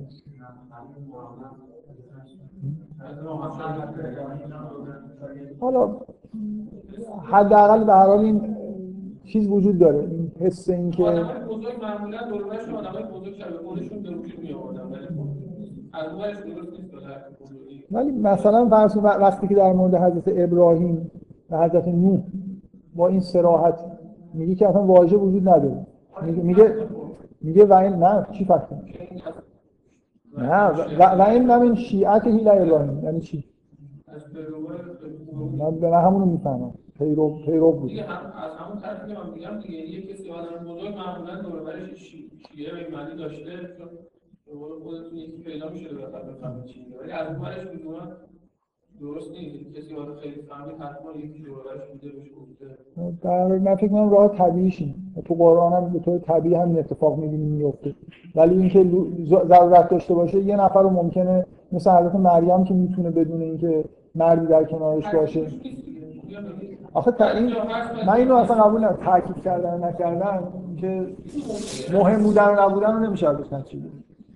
به هیچ وجه. قرآن بمونه مفهومی به اسم اصول شاگردی که اسم خالصش رو داره لغت همین که لغت نداره تو یعنی در سطح در چرا؟ همین- این نشون میده که در سطح به اصطلاح عمومی قرآن فهم عمومی قرآن نیست. مثلا در همون سطح عمومی من فکر می‌کنم که عشق کلا یه چیز تاکید شده ای نیست. خوف بیشتر روش تاکید شده. مثلا بنده و خدا قرار نیست که رابطه عاشق و معشوق باشه. به نظر اینجوری میاد. تأکیدی روش نیست. اشاره هایی هست. این اصلا معنیش این نیست که این این یه سطح عمومی وجود داره. یعنی عوام که قرآن می‌خونن خوبه که بیشتر بترسن. چون محذب نیستن. ولی همین آدم توی لول بالاتر وقتی قرآن می‌خونه دیگه نمیترسه. تو اون آیه های خوف و عذاب هم نشانه های مثلا عشق الهی رو می‌بینه و خودش هم واقعا می‌بینه. نه اینکه بخواد تعبیر و تفسیر بکنه. یعنی می‌فهمه که چرا بیس همه چیز مثلا عشقه وقتی اینو خودش فهمید از قرآن طور دیگه می‌خونه. بنابراین اینکه توی اون لول عوامانش حرف استاد و شاگرد زده نشده این اصلا استدلال خوبی نیست که این هم چیزی رابطه خیلی چیزی نیست. خیلی معتبری نیست. حالا بگذاریم. من فکر می‌کنم میشه توضیح داد که با یه نمونه توضیح که من دادم این رابطه رابطه مهمی. یه جوری بی خود نمیگن که حداقل حالا حداقل واجب نیست. خوبه خیلی خوبه که یه آدمی باشه و راهنمایی بکنه. پیغمبر رو اطاعت کنید همین نشون میده که بالاخره انسان ممکنه در مراحل لازم داشته باشه به یک نفر دارن اطاعت کنن توسعه داشته باشه این نمی‌دونه چون قرآن خیلی داره حالا الله یا رسول قرآن رو بگو شاید این هم یه نشانه یه به حال اینکه انسان ها ما, ما دعوت شدیم که از یه آدمی تا این چیز دیگه این در واقع یه جوری به معنی استاد عمومی بشر. برای اینکه خصوصی هم لازمه که یه نفر بالای سرت باشه. به نظر من لزوم به معنی اینکه اگه نباشه نمیشه نیست. ولی فکر می‌کنم راه طبیعیش همین. درست میگن که خوبه که یه نفر آدمی که راه رو طی کرده و یه جوری مثلا مثل هر درسی که داری یاد می‌گیری. یه آدمی که تجربه بیشتری داره می‌تونه به تو یه جای راهنمایی خوبی بکنه. ولی اینکه ممکنه یه آدم بدون این راهنمایی هم بتونه. مشورت آفرین آره مثلا. مثل که حالا حداقل دیگه این بدیهیه که یه آدمی هست من بهش اعتماد دارم می‌دونم این راهو طی کرده باشه دارم مشورت می‌کنم. حرفش هم گوش میدم. منتها خب یه خورده فکر می‌کنم توی سنت عرفانی ما این رابطه خیلی چیز خیلی خیلی عمیق‌تر از این حرف هست. یعنی شاید یه خود بیش از اندازه مثلا همین که هر چی گفت باید بکنیم به این حد رسیده بود. خب من این بحث رو ببندیم. من من خود در واقع به این تصور رسیدم که ممکن این حرفی که من گفتم که نفس دشمن نیست یه چیزی رو ببر زیر سوال. اینکه اینجا اصولا قرار درگیری و مبارزه با نفس وجود داشته باشه من, من منظورم از اینکه نفس دشمن نیست این نیست که نباید باش مبارزه کرد. با یه تمایلاتش باید به طور موقت مبارزه کرد. تمایلاتی که جانشینش میشه. باید این مراحلی طی بشه. مثلا اینکه اینجا دشمنی وجود نداره. کسی در درونتون نمی‌خواد شما رو سرتون زیر آب کنه یا بکشه. نادانیه. اگه همون اگه شما بدونید اولا نفس چیز قسمتی از وجودتون نیست. بخش بندی شده نیست. اگه شما بدونید که اگه این لذت هایی رو که الان فکر می‌کنید خیلی لذت های بالایی هستن کنار بذارید به چه لذت هایی می‌رسی کنار می‌ذارید مثلا جهل در واقع. اینکه من گفتم که شیطانه که دشمنه. چیزهایی که اونطوری که نیست در نظر شما میاره و شما به اشتباه میفتید در قرآن یه آیه هست که میگه که میگه که اینا نمی‌دونن که چه نور چشم هایی برای اینا تدارک دیده شده. مثلا اگه این راهو بیان به چه جای خوبی می‌رسن؟ اگه می‌دونستم میومدن اگه همه ما در واقع یه جوری بدونیم که به یقین داشته باشیم که با یه مقدار مثلا تمرین کردن و یه مقدار مبارزه کردن با یه تمایلات سطح پایین به چیزای بالاتری می‌رسیم خب این کار می‌کنیم. خب. خب من یه یکی از چیزهایی که توی این ایمیلی که دیشب زدم نوشته بودم عنوان موضوع صحبت که می‌خوام خیلی مختصر در موردش صحبت بکنم در مورد اینه که خودم تو پرانتز نوشتم که من نمی‌دونم. خودم نمی‌دونم. اینکه چرا کید زنانه عظیمه. و یه جوری اصولا فکر می‌کنم فرهنگ عامم اینجوری میگه که زنها اصولا پیچیده تر رفتار می‌کنن. ترفندهای بیشتری برای علتش چیه؟ اینو خانم‌ها باید توضیح بدن برای ما. ولی خب من می‌دونم که نمیگن چون آدم موضوعات مرموزی هستن حاضر نیستن این چیزا رو بگن. من می‌خوام چند تا واقعا نمی‌خوام. یه چیزی بگم بگم که دلیلش اینه. می‌خوام چند اشاره بکنم به اینکه در چیزایی که بهش اشاره می‌کنم بیشتر. باز من تاکید می‌کنم که کید لزوما منفی است کید تاکتیک داشتنه. و از نوع توانایی هاست. اینکه غالبا استفاده های منفی ازش میشه خب برای اینکه همه اکثر کارهایی که ما کلا بشر داره انجام میده منفیه. بنابراین خب اگه قدرتی هم دستش باشه می‌تونه مثل دینامیت مثلا خب قرار بود که استفاده های مثبتی ازش بشه ولی خب بیشتر استفاده های منفی ازش شد. همه چیزهای قدرتی دست بشر بیاد بیشتر در واقع به جهت های منفی انگار به کار باید بیفته من روی چیزایی تاکید بکنم. در واقع می‌خوام از این مو... چیزایی که قبلا گفتم سعی کنم که یه جوری نتیجه بگیرم و حالا یکی دو تا چیز جدیدم بگم. قبلا فکر کنم خیلی به این اشاره کردم که یه جوری زنها رابطهشون با عالم کلام عالم سخن با مردم فرق داره. چون لذت بیشتری می‌برن تاکید بیشتری دارن و در واقع بیشترین نکته اینه که تاثیر بیشتری میپذیرن. اصلا کلام برای زن یه جوری جاذبه های سهرامیز داره. برای مرد به اون حد نداره. یکی از ویژگی های در واقع تفاوت بین مرد و زن. خب وقتی که یه نفر نسبت به یه چیزی حساسیت بیشتری داره رمز و رموزش هم بیشتر یاد می‌گیره. شما اگه از یه چیزی خیلی تاثیر بپذیرید بیشتر یاد می‌گیرید که در همون جهت هم مثلا فرض کنید چی بگید روی دیگری چه تأثیری می‌ذاره. متول... مثلا زنها توی با کلامشون خیلی می‌تونن کار انجام بدن. اصولا استاد مثلا استادی بیشتری دارن تو به کار بردن کلام برای مثلا رسیدن به سری اهداف. خب؟ یه دلیلش اصولا حساسیت بیشتر نسبت به سخنه. چون بیشتر تاثیر میپذیرن شما اگر از فرض کنید از حرفایی که مردم می‌زنن خیلی خیلی به طور اغراق‌آمیز تاثیر بپذیرید مثلا وقتی که شما رو تشویق می‌کنن خیلی خیلی خوشحال اگه مثلا یه حرف بدی بهتون بزنن خیلی ناراحت میشه همه چی رو اگزاجره کنید.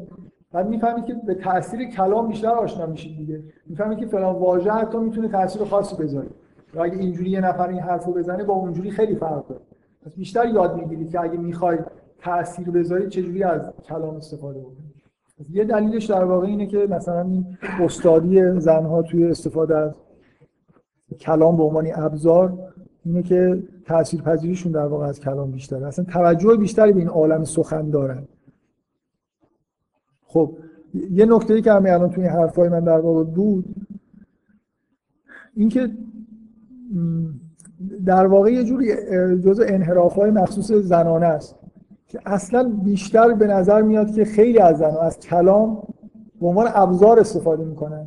نه ابزار بیان مثلا حقیقت یا یه چیزی که درسته. برای ایجاد ریاکشن به عنوان ابزاری که باش کار داره انجام میشه نه به عنوان ابزاری که فقط حقیقت بیان می‌کنه. این اصلا یه ایده مردانه است که کلام یه چیزیه که ما باش حقیقت رو بیان می‌کنیم. زنها یه خورده به کلام یه جور دیگه ای نگاه می‌کنن. کار انجام میدن. مثلا ببینید این کتاب چیزی که من همیشه به همه توصیه می‌کنم بخونن کتاب خیلی چیزیه به اصطلاح متعارفیه که برای مردم تو سطح همینجور روانشناسی خیلی خیلی چیز دیگه پاپیولار به اصطلاح. فکر کنم یکی از پرفروشترین کتابای دنیا هم بوده. مردان مردی فیلم زنان بنویسید یه فصلی داره در مورد حرف زدن زن و مرد مثلا فرض کنید یه زن می‌خواد چیکار کنه؟ می‌خواد این کار یه کاری بکنه که شما ببریدش بیرون گردش. خب چی میگه؟ نمیگه که منو ببر گردش. مثلا یه جمله اینجوری میگه. میگه ما هیچ وقت گردش نمیریم خب بعد حالا تو عالم مردانه جواب چیه؟ ما هم هفته پیش رفتیم گردش. مثلا این چه حرفیه تو می‌زنی ما هیچ وقت گردش نمیریم مگه یادت رفته ما هفته پیش رفتیم تازه یه ماه پیش هم رفتیم. خب این این یه سوء تفاهم دیگه. اون زنی که میگه ما هیچ وقت گردش نمیریم یعنی الان تو پیشنهاد کن ما بریم گردش. منو ببر گردش. نه مستقیما امر می‌کنن و نه چیزی که میگن منظورشونه که این حقیقت داره. دارن کار انجام میدن. دارن شما دارن به شما میگن که من میل دارم برم گردش. ولی نه یه جوری همیشه در اوردر دو دارن صحبت می‌کنن. یعنی نم... حتی نمیگه که من میل دارم الان من ببر گردش. یه چیزی که نتیجه این می‌تونه باشه و واقعی هم نیست. ازش ب... ازش واقعا باید بحث واقعا تو به گزاره ای که گفتی فکر می‌کنی مثلا ارزش درستی داره که ما هیچ وقت به ازای هیچ روزی وجود نداشته که ما بریم این این نوع نگاه مردا به کلامه که مثلا یه ابزاریه که فقط باش یا حقیقت رو داریم بیان می‌کنیم یا یک کاری رو امر می‌کنیم و یا سوال می‌کنیم. زمان خیلی پیچیده تر از با کلام رفتار می‌کنن. اصولا من یه چیز خیلی کلی تر از این حرفا بهتون بگم. که اگه یه چیزی بشه تعریف کرد اسم actionism در مقابل reactionism من دارم تعریف می‌کنم این اصالت دادن به خود اکشن یا ایجاد reaction زنها همه reactionist ن مردا همه actionist ن زنها یه چیزی میگن که شما یه چیزی بگید. نتیجه اون چیزی که میگن مهم نیست. مهم اون چیزی که شما قرار به عنوان reaction انجام بدید. من یه چی من یه کاری می‌کنم که تو در مقابلش کاری انجام بدی. ولی در حالی مردا فکر می‌کنن که خب این چه حرفی این زد مثلا؟ این حرف غلطه. مثلا منظور اون حرف نیست. همیشه در واقع زنها بیشتر دنبال reaction گرفتن تا دنبال اکشن انجام دادن. یه نکته خیلی خیلی کلی. یونگ یه جمله ای داره از این جمله های قصارش در مورد تفاوت های زن و مرد. یه نفر از من پرسید که اینا رو کجا نوشته؟ واقعا هر کدومش یه جا نوشته. من فکر کنم کمتر جایی هست دو تا جا از جمله توش باشه. یه مقاله اونجا هست مثلا یه چیزی توش نوشته. یه, یه مقاله هست به اسم زن اروپایی. اینو قبلا معرفیش کردم. شما که همه ها؟ این مقاله هست به اسم زن اروپایی. توی یه مجموعه چاپ شده به اسم جهان نگری انتشارات توس چاپ کرده. واقعا این مقاله به نظر من شاهکار چیزی شاه... یکی از شاهکارهای یونگ. یه سخنرانی سال 1927 این آدم چقدر آینده روابط زن و مرد خوب می‌دیده در سال 27 یه انحرافایی که تازه اون موقع شروع شده بود و هنوز هم هیچ احساس بدی نسبت به این چیزها نداشت. اینکه اینا به چه جاهایی ممکنه برسه واقعا به نظر من که یه عده معتقدن که اون یه حالت پیامبرانه داره. یه جوری مثل اینکه آینده رو داره می‌بینه پیش بینی می‌کنه خیلی در یه سطح بالاتر از مثلا یه ساینتیست داره صحبت می‌کنه. این مقاله به نظر من واقعا یه جوری شاهکاره. تعجب آوری که چقدر خوب تحلیل می‌کنه مسائل. بعضی شاید اونجا تنها جایی باشه که الان علتی به ذهنم رسید بیش از یه جمله از این حرف زده باشه. واسه این جمله‌ای که می‌خواستم نقل بکنم اینه که میگه میگه مرد به این میاندیشه که با جهان چه کنه. مرد به این به آن میاندیشد که با جهان چه کنه.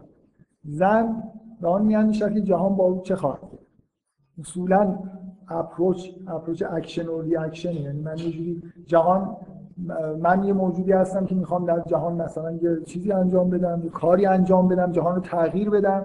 یا اینکه نه من یه موجودی هستم که هماهنگ میشم با جهان. هستم مثل یه جوری هماهنگ زندگی کردنه. بنابراین بیشتر در واقع یه چیزهایی بر من واقع میشه. حالت اغراق‌آمیز داره این جمله ولی به نظر من همین رو بیان می‌کنه که چقدر حس اکشن وجود داره یا گرفتن reaction. خب همین حالا من در مورد کید زنانه نکته ببینید همین دیگه شما, شما کید یعنی چی؟ زلیخا خیلی خوب می‌دونه که اگر یه همچین مجلسی ترتیب بده اونا ریاکشنشون چیه؟ چیزی نیست. کید یعنی که من شرایطی رو در واقع فراهم بکنم که شما اون کاری که من می‌خوام بکنید. شما رو از آره کاملا از کلام بالا. من یه, یه نکته که اول گفتم این بود که در مورد حرف زدن زنان نسبت به کلام حساسیت های ویژه دارن برای بیشتر یاد می‌گیرن. و اصولا هم اپروچشون به کلام فقط حرف زدن به معنای نمی‌دونم این دستور زبان رو مردها درست کردن که یا خبریه یا امریه یا پرسشیه 170 جور دیگه هم داریم که ما نمی‌دونیم. واقعا نوع استفاده و ظرافتی که توی به کار بردن کلام هست خیلی می‌تونه چیز سر باشه. یه امری که منظور سوال باشه یا خبر باشه یا برعکس یا من امری که تو فکر کنی سواله ولی خبر باشه. یا امری که تو و همه فکر کنن سواله ولی منظور من خبر باشه ولی دیگران چیز دیگه بفهمن. همینجور برو دیگه مثلا تو combinatorial می‌تونی مثلا اینا رو با هم دیگه ترکیب کنی و یه یه جمله‌ای که 30 درصد خبریه 60 درصد سوالیه 10 درصدش امریه. مثلا همچین جمله‌هایی هم فکر کنم وجود داره. ولی یه نکته اینه نکته خیلی اساسی به نظر من اینه که زنها خیلی خوب reaction می‌گیرن. بنابراین خوب می‌تونن موقعیتی رو طوری ترتیب بدن و فراهم کنن که شما یا هر کسی reaction ی رو انجام بده که اون می‌خواد. اون می‌خواد که تو بری به یه نفر یه حرفی رو بزن. و این رو به طور پیچیده ای تو رو در واقع توی شرایطی قرار میده که اون کاری که می‌خواد انجام میده این reaction گرفتن دیگه. یه علم من می‌خوام یه چیزای طبیعی وجود داره که یه چیزایی بیشتر از ما یاد می‌گیرن. من نکته آخر نکته کاملا مثبتیه اینکه زنها اصولا به روابط انسانی خیلی بیشتر از مرد توجه دارن. من قبلا هم فکر کنم در مورد صحبت کردم. اینکه اصولا خیلی چیزن دیگه به اصطلاح relation based ن oriented ن یعنی اینکه واقعا مهمترین چیز تو زندگیشون روابط انسانیه. مثلا فرض کنید مسائل کاری یا علاقه داشتن به چیزهای یه باز یه جمله جمله قصاری از یونگ که میگه که فقط مردا هستن که عاشق چیزها میشن. زنها فقط عاشق آدما میشن. مردا واقعا عاشق چیزها میشن. مثلا مردی که عاشق فوتبال. هیچ کس و هیچ چیزی رو تو زندگیش به این اندازه دوست نداره واقعا. حاضر همه چیزش هم فدای فوتبال بکنه. بعید زنها اگه فوتبال دوست دارن برای اینکه اون کسایی که دوست دارن اون کسی که دوست دارن رو اون فوتبال دوست دارن. و دوست دارن که باهاش برن فوتبال نگاه کنن. من یه بار یه صحنه رو تجسم کردم که به نظر من این فرق بین فوتبال نگاه کردن مردا و زنها چجوری؟ من شما فرض کنید واقعا این پیش میاد. فرض کنید یه زنی با یه مردی فوتبال داره نگاه می‌کنه. و هر دوشون خب مرد طرفدار یه تیمیه و زن طرفدار همون تیم شده. مثلا حتی ممکن تیم شهرشون باشه یا دوستانشون توش بازی کنن. تیم محلی مثلا. خب حالا رفتن تو استادیوم دارن تماشا می‌کنن. این تیم هفت تا گل می‌خوره و بازی رو هفتیش میبازه. خب؟ مرد با شادی خیلی تمام ممکنه بگه عجب بازی قشنگ. خیلی راضی باشه و بگه حقشون هم بود هفته بزنن. خیلی خوب بازی کردن زن دیگه نمی‌فهمه دیگه. ما خواست طرفدار کدوم تیم؟ و این تیم اون هفته گل خورده تو بازی خوبی بود. یعنی چی بازی خوبی بود؟ اصلا اگه قرار مثلا فوتبال نگاه کنیم تیم مورد علاقه هم باید ببره. اینکه فوتبال یک چیزی انتزاعی که خود بازی می‌تونه خوب باشه. این دقت بکنید خود فوتبال قشنگه. اصلا این تیم اون تیم نداره مثلا. من معمولا دوستای خودم اگه باشه فوتبال نگاه کنم دیگه اعصابشون خورد می‌کنن یعنی که اصلا هیچ طرفدار تیمی نیستن و اگه ببینم نفر خیلی حساسیت داره خب به راحتی میشه اعصاب مردم خورد کرد. بله بفرمایید. کدوم قسمتش؟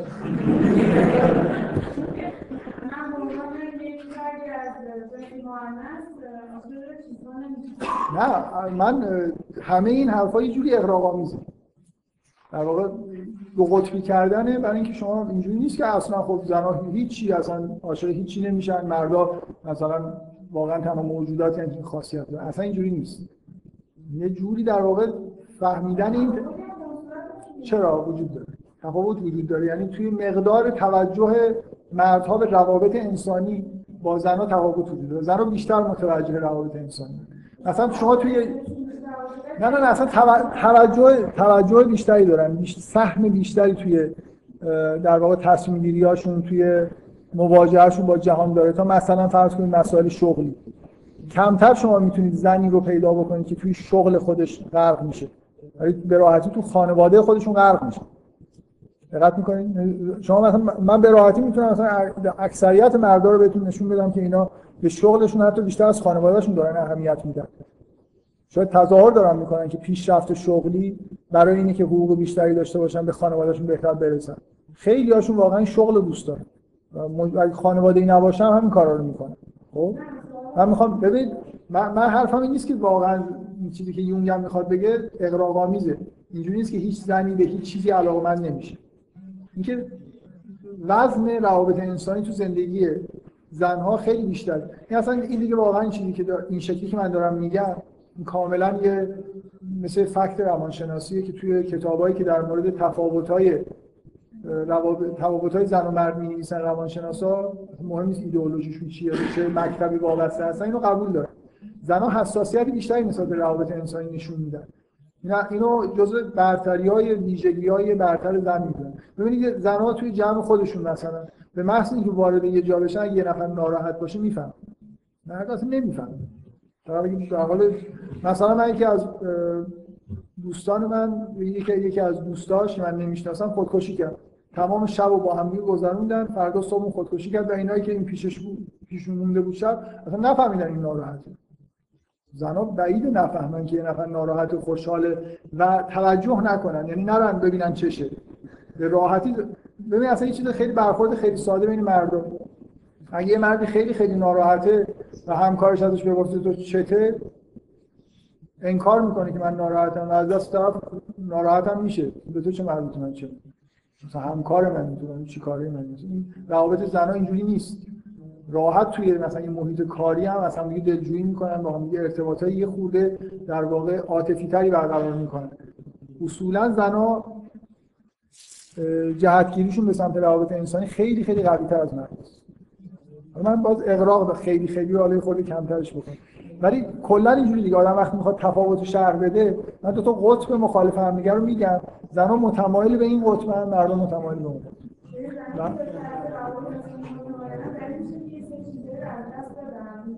چیزهایی رو از دست بدن یعنی اینکه مثلا فرض کنید علایق علایقشون به مسائل شغلی علاقهشون به مسائل بذارید یه جور دیگه من بگم.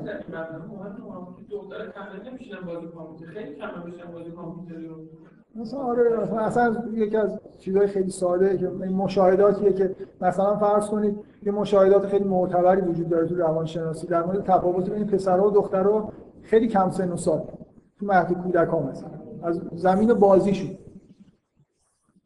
دخترها چجوری بازی می‌کنن؟ پسرها چجوری بازی می‌کنن؟ از همون سنین خیلی خیلی کوچیک که اصلا تربیتی هم ممکنه جامعه هم روشون اثر نداشته باشه تفاوت دیده میشه. دخترها بیشتر بازی های جمعی می‌کنن برد و باز براشون خیلی اهمیت نداره. بیشتر دارن با هم دیگه در واقع تفریح می‌کنن. من پسرها خیلی خیلی جدی سر بازی دعواشون هم میشه. مثلا اینا تفاوت دیگه. یعنی صرف بازی کردن نیست. مهارت هایی که اونجا مطرحه براشون خیلی اولویت پیدا می‌کنه. اینکه من چیز خوبی داشتم می‌گفتم چیزی که تو گفتی چیز خوبی که داشتم می‌گفتم یادم حالا به هر حال ببینید آها می‌خواستم یه تمثیلی که میشه به کاربرد اینه که قلب زنا با قلب مردا یه تفاوتی داره. مردا تا پارتیشن دارن. واقعا یه خورده اینجوری به نظر می‌رسه که مردا روابط انسانی رو با روابط مثلا علاقه به اشیا با علاقه به انسان ها یه جوری انگار تو دو تا پارتیشن مختلف داره اتفاق میفته براشون. ولی زنها توی یه پارتیشن انگار علاقمند میشن. یعنی اگر یه زن دختری خیلی خیلی به فوتبال علاقمند شده لابد به آدما به کمتر علاقمند. یعنی یه جوری انگار علاقه به اشیا اونجا مزاحم علاقه به آدم هاست. ولی در مورد مردان می‌تونه اینجوری نباشه. یعنی سوء تفاهمی که اگر یه مردی خیلی فوتبال دوست داره پس مثلا زنش کمتر دوست داره.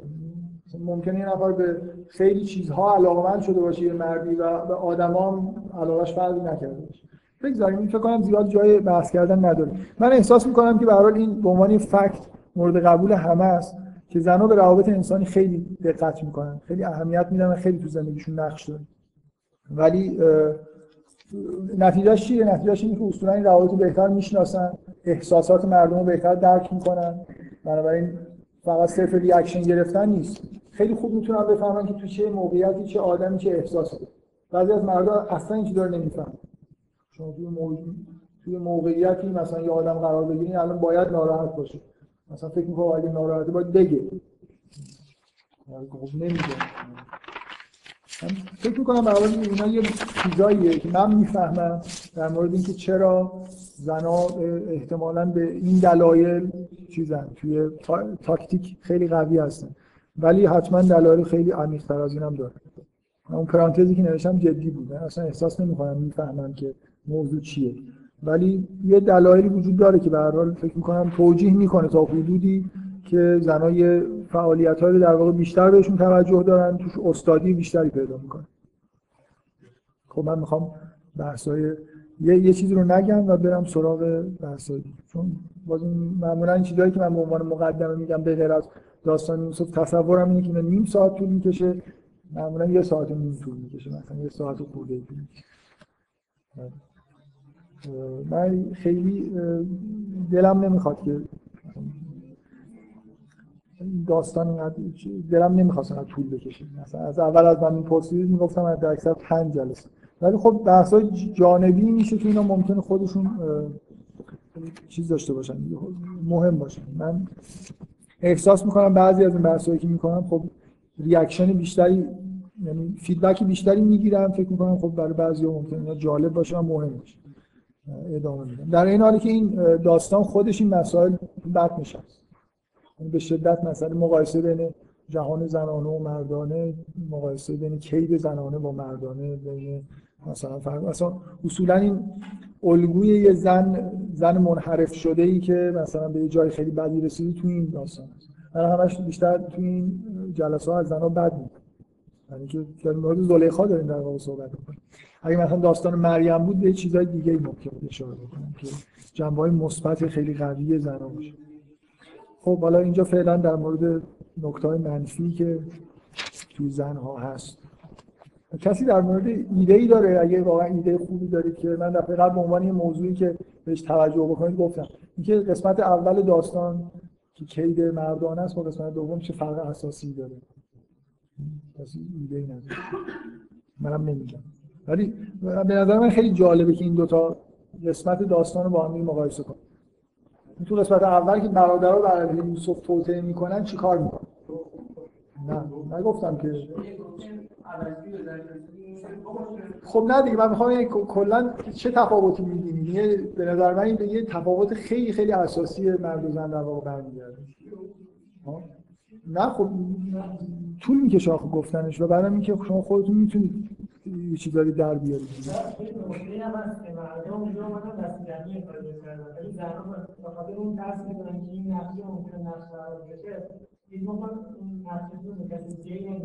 ولی اینجا زنا به نظر میاد بعدا یه قسمت حذف شد توی داستان یوسف حذف شده های زیادی وجود داره که شما باید بفهمید. یکیش همینه که بعد از اون جلسه این زنها دست جمعی هم یه کارایی کردن که دیگه ما نمیشنویم چی بوده که منجر به زندانی شدن یوسف شد. بعدا هم همشون اعتراف می‌کنن که ما علمنا علیهم ما علمنا علیهم یه همچین چیزی میگن و میگه میگه که یوسف میگه که برید بپرسید که کید اینها چی؟ نه فقط کید زلیخا به نظر میاد در حال کار دست جمعی هم انجام یعنی چیزه. ببینید من چیز کلی اینه. در واقع من اگه از من بپرسید بین همه این دوگانگی هایی که من ازشون حرف می‌زنم که قطب مردان و زنان وجود داره بدیهی ترین ساده ترین و اون ریشه ترینشون اینه که اگه یه دوگانگی جذب و دفع تشکیل بدیم مردا متمایل به در واقع بخش دفعن و زنها متمایل به جذب. خشم و غضب در مقابل شهوت مثلا. و کار چیزی که در ذهن برادر از نوع کشتن یا پرتاب کردن کلا یه چیز رو دور کردن تا حد ممکن. در حالی که function زنانه حبس کردنه. پرت... نوع پرتاب کردن نیست. یعنی یه جوری در واقع کاری که زنها می‌کنن باز مثل اینکه پیش خودشون نگه دارن مثل اینکه یه چیزی فرار نکنه بیشتر اینجوریه تا اینکه یه چیزی رو پرتش کنیم مثلا بره این نوع function های دفع کردن کشتن نمی‌دونم تیکه پاره کردن این function گرگ دارن function مردانه است. به اون معنایی که اینجا ظاهر میشه. function زن عنکبوتیه زن زن اسطوره‌ای زن عنکبوتی اصلا فکر کنم بدترین چیزی که زن می‌تونه در واقع وجودش رشد بکنه همین تبدیل شدن به یه زن انکبوتیه می‌دونید که زنها رو چون مردم نمی‌فهمن اصولا و واژه های خوبی برای بیان حالت های زنان ندارن در طول تاریخ یه سری واژه های اینجوری ساخته شده که حالت های زنان رو بیان می‌کنه مثلا زن انکبوتی در مقابل زن گربه در مقابل یعنی با یه تمثیل هایی به جانورهایی که ما می‌شناسیم یه ویژگی هایی تو زنها بیان کردن. بدترینش معمولا زن انکبوتی. تار میتنه و در واقع چیز می‌کنه. در یه مرد رو و یا موجود دیگه ای رو دست و پاشو میبنده و اسیر رو اسیر می‌گیره. پرتاب نمی‌کنه. مردم علاقه به اسیر گرفتن ندارن دیگه. اگه اسیرم بگیرن میکشنش. شما شما فکر می‌کنید چقدر توی جنگا این قوانین مربوط به اسرا در ژنو تصویب شده ارائه چیز میشه؟ اجرا میشه؟ از این کسایی که تو جنگ ایران و عراق بودن خود بپرسید. چند درصد اسرایی که از دو طرف گرفتن زنده موندن؟ خیلی خب خیلی هاش اینجوریه دیگه. مگر توی جاهایی که خیلی مراقبت داشته باشه دست و پاگیری دیگه. حالا اینو ما گرفتیم می‌خوایم ببریمش. این آقای رحیمپور یه چیز جالبی تعریف کرد. منم به فکرم رسید که حرف اسارت بود. میگن یه رزمنده برای مدت که گم شده بود توی عملیاتی مثلا معلوم نبود کجاست. تماس گرفت یه دفعه با بیسیم با مقر خودش گفت که من تو کجا هستی؟ چیکار می‌کنی؟ چرا برنگشتی؟ گفت من سه نفر عربی رو اسیر گرفتم. گفتن که گفتن که خب چرا سه قسمت داشت. کسی بلده؟ شنیده اینو؟ گفت که من گفت آه گفتن کجا هستی؟ گفتن تو خاک عراقم. گفتن تو چیکار می‌کنی؟ گفت من سه نفر اسیر گرفتم. گفتن خب برشون دار بیار با خودت. گفتن اینو نمی‌ذارن. گفت تو خودت اسیر شدی. که آدم من سه نفر اسیر گرفتم اینجا تو خاک عراق هم هستم و فکر می‌کنم اونا اینو گرفتن. مثلا فکر می‌کنه برای خودش که اسیر گرفت یعنی چی اسیر نمی‌ذاره من مثلا بیام ولی خب اینجوری هستی که شما مثلا در یه جایی ممکنه تعدادی کسایی خودشون تسلیم می‌کنن از شما بیشتر باشه. کافی مردای خود احساس عدم امنیت بکنن تا پرتابشون کنن. بگذاریم. من فکر می‌کنم مثلا یه چیز خیلی واضح تو این دو تا قسمت تفاوت بین این حالت دفع کردن با جذب کردن. اصولا اونجا خشم اینجا شهوت اینجا حس پرتاب کردن اینجا حس در واقع جذب کردن. تا حد ممکن یا جذب من میشی یا میندازن توی زندان. حبست می‌کنن به حال یه جوری قراره که یه نفر اسیر بشه قرار نیست کسی به جایی کشته بشه یا پرتاب بشه خب بفهم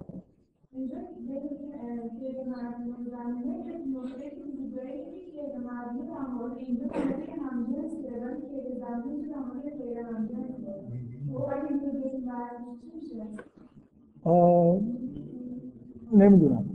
من فکر می‌کنم مردا اصولا در مورد غیر همجنس خیلی کید به کار برعکسش هست. نمی‌دونم واقعا سوال خوبیه. در سوال اینه که سوال اینه که شاید مثلا علت جذب و دفع اینه که اینجا از نوع مثلا همجنس و ناهمجنس بودنشه شاید. متوجه هستی؟ سوال خیلی خوبیه. خب بریم من می‌خوام یه جزئیاتی که می‌گفتم خود ادامه بدم.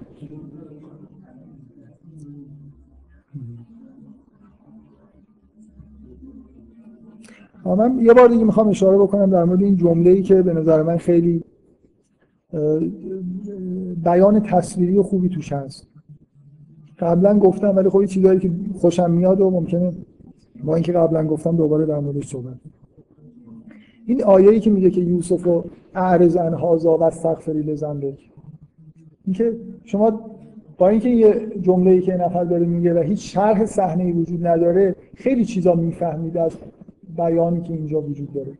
اینکه کاملا به وضوح به نظر می‌رسه که این صحنه داره طوری اتفاق میفته که هر دو نفر اینجا هر دو نفر این آدما یوسف و زلیخا در اونجا حاضر هستن. مثل اینکه شما در واقع چیزی که می‌بینید مثل اینه که رو می‌کنه به یوسف میگه یوسف و اعرزن هازا و بعد رو می‌کنه به این که همونجا حاضره میگه استغفری بزن دقت می‌کنید؟ مثل اینکه در واقع نه تنها یه جوری شهر صحنه اینجا وجود داره من احساسم اینه که مثل اینکه یه جور دکوپاژ هم وجود داره. یعنی شما تصویری که دارید می‌بینید و اینکه مثل اینکه یه حرکت سر این آدم هم دارید می‌بینید که یه چیزی به این گفت و حالا یه چیزی هم داره به این میگه. و اینکه حالت حزن عزیز به وضوح توی این جمله واضحه و اینکه از این نوع برخورد خیلی خیلی در واقع چیزش خیلی آرامش به نظر میاد که یه جوری انگار به زلیخا از جهاتی داره حق میده بله. جمله اینه که میگه یوسف و اعرزن هازا و استغفری بزن واب داره بینش دیگه. اینکه میام یه جوری این تصور به طور کامل بکنم هر کی می‌خونه یه جلسه است این دو تا جمله رو پشت هم داره میگه اول رو به این کرده گفته بعد رو می‌کنه به این میگه. که به هر حال یه جوری شما همه چیز رو دارید می‌بینید. بدون اینکه هیچ اشاره‌ای به اینکه اینا در چه موقعیتی نسبت به هم قرار گرفته باشن شده باشه. این نکته که من خیلی قبلا یه جلسه در موردش صحبت کردم. یه جوری بیان تصویری که توی قرآن خیلی زیاده اینکه شما یه سری دیالوگ میشنوید شرح صحنه ممکن نداشته باشه ولی همه چیز رو انگار به یه فرم خاصی دارید براتون نمایش این کتابی که سید قطب نوشته به اسم نمایش هنری در قرآن تصویر فنی در قرآن این مقدار زیادی در مورد همین تصاویریه که قرآن همراه با در واقع داستانها یا جاهای دیگه ای که همینطوری به داستان هم وجود نداره ایجاد می‌کنه. تصویری بودن. چقدر از این جزئیات می‌تونم صرف نظر بکنم. بعضی از بعضی واقعا به نظرم میاد خود این فصل مخصوصا زیاد طول کشیده. خیلی حس خوبی ندارم که هی طولش بدم. این چیز مهمتر رو می‌کنم اشاره کنم. یه چیزی که واقعا باز من به نظر من خب خیلی تاثیرگذار از نظر نحوه روایت داستان یکی اینکه اولا این جلسه که زلیخا تشکیل میده یه جور وقاحتی که در واقع توش هست. خود به این دقت بکنید. فکر می‌کنم دیگه اوج برای خاطر اینکه زلیخا خیلی در ادبیات فارسی یه جورایی تطهیر شده است. به نظر من یه جوری انحراف از این هدفیه که توی قرآن داره پیگیری میشه. زلیخا دقیقا به عنوان موجودی که نهایت در واقع سقوط یه زن رو داره نشون میده اینجوری توی قرآن ظاهر میشه. به نظر من دیگه تهش آخرش که مثلا تا چه حدی موجود می‌تونه سقوط بکنه اعلام رسمیش توی جلسه عمومی در مورد یوسف دیگه یه جوری وقاحت و شناعتی در با توجه اینکه ما یوسف رو می‌شناسیم که چه موجودی مثلا معصومیه خیلی چیزه خیلی صحنه زننده ای من کمتر می‌تونم بگم توی قرآن یه جایی یه چیزی اینقدر زننده باشه. نه. ممکنه خشونت یه جاهای خیلی زیاد باشه در مورد بعضی از کارهایی که مثلا بلاهایی که سر مؤمنین آوردن و اینا. ولی اینجا یه جوری حس زننده بودن شناعت وقاحت در واقع وجود داره. و دقیقا من می‌خوام به این اشاره بکنم که ببینید یه،, یه کاری که الان خب توی ادبیات به تبعیت از سینما انجام میشه. اینکه چجوری صحنه ها به هم دیگه وصل میشن. شما می‌تونید یه صحنه ای رو با یه مقدماتی به صحنه بعد مثلا وصل بکنید می‌تونید یه جوری ناگهانی این کارو بکنید این ناگهانی وصل کردن می‌تونه کاربردهای خیلی خوب داشته باشه. من می‌خوام از یه فیلمی که خیلی فیلم معروفیه یه مثال بزنم که فکر می‌کنم خیلی مثال خوبیه.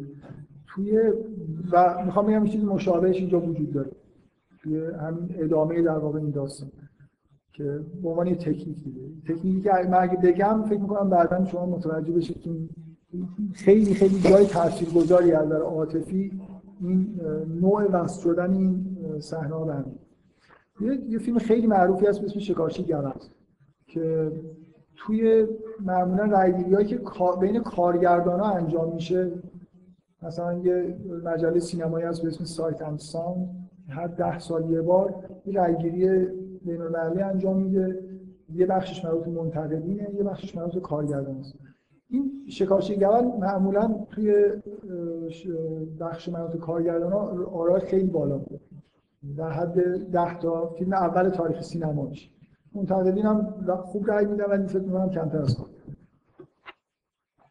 مالی آدمی اسم مایکل چینو هیچ فیلم در این حد هم دیگه نداره. یه فیلمش خیلی خیلی معروفه و خیلی خوبه.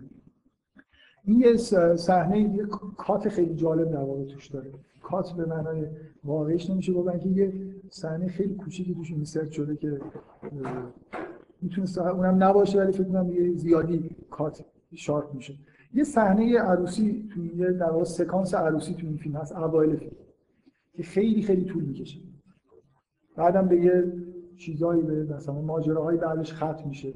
فکر می‌کنم همه جوری در واقع سرگرم کننده است. مثلا فرض کنید شما واقعا مجلس عروسی رو که همه چیز داره به طور واقعی اتفاق میفته ده یه رو مثلا توی فیلم نشون بدید.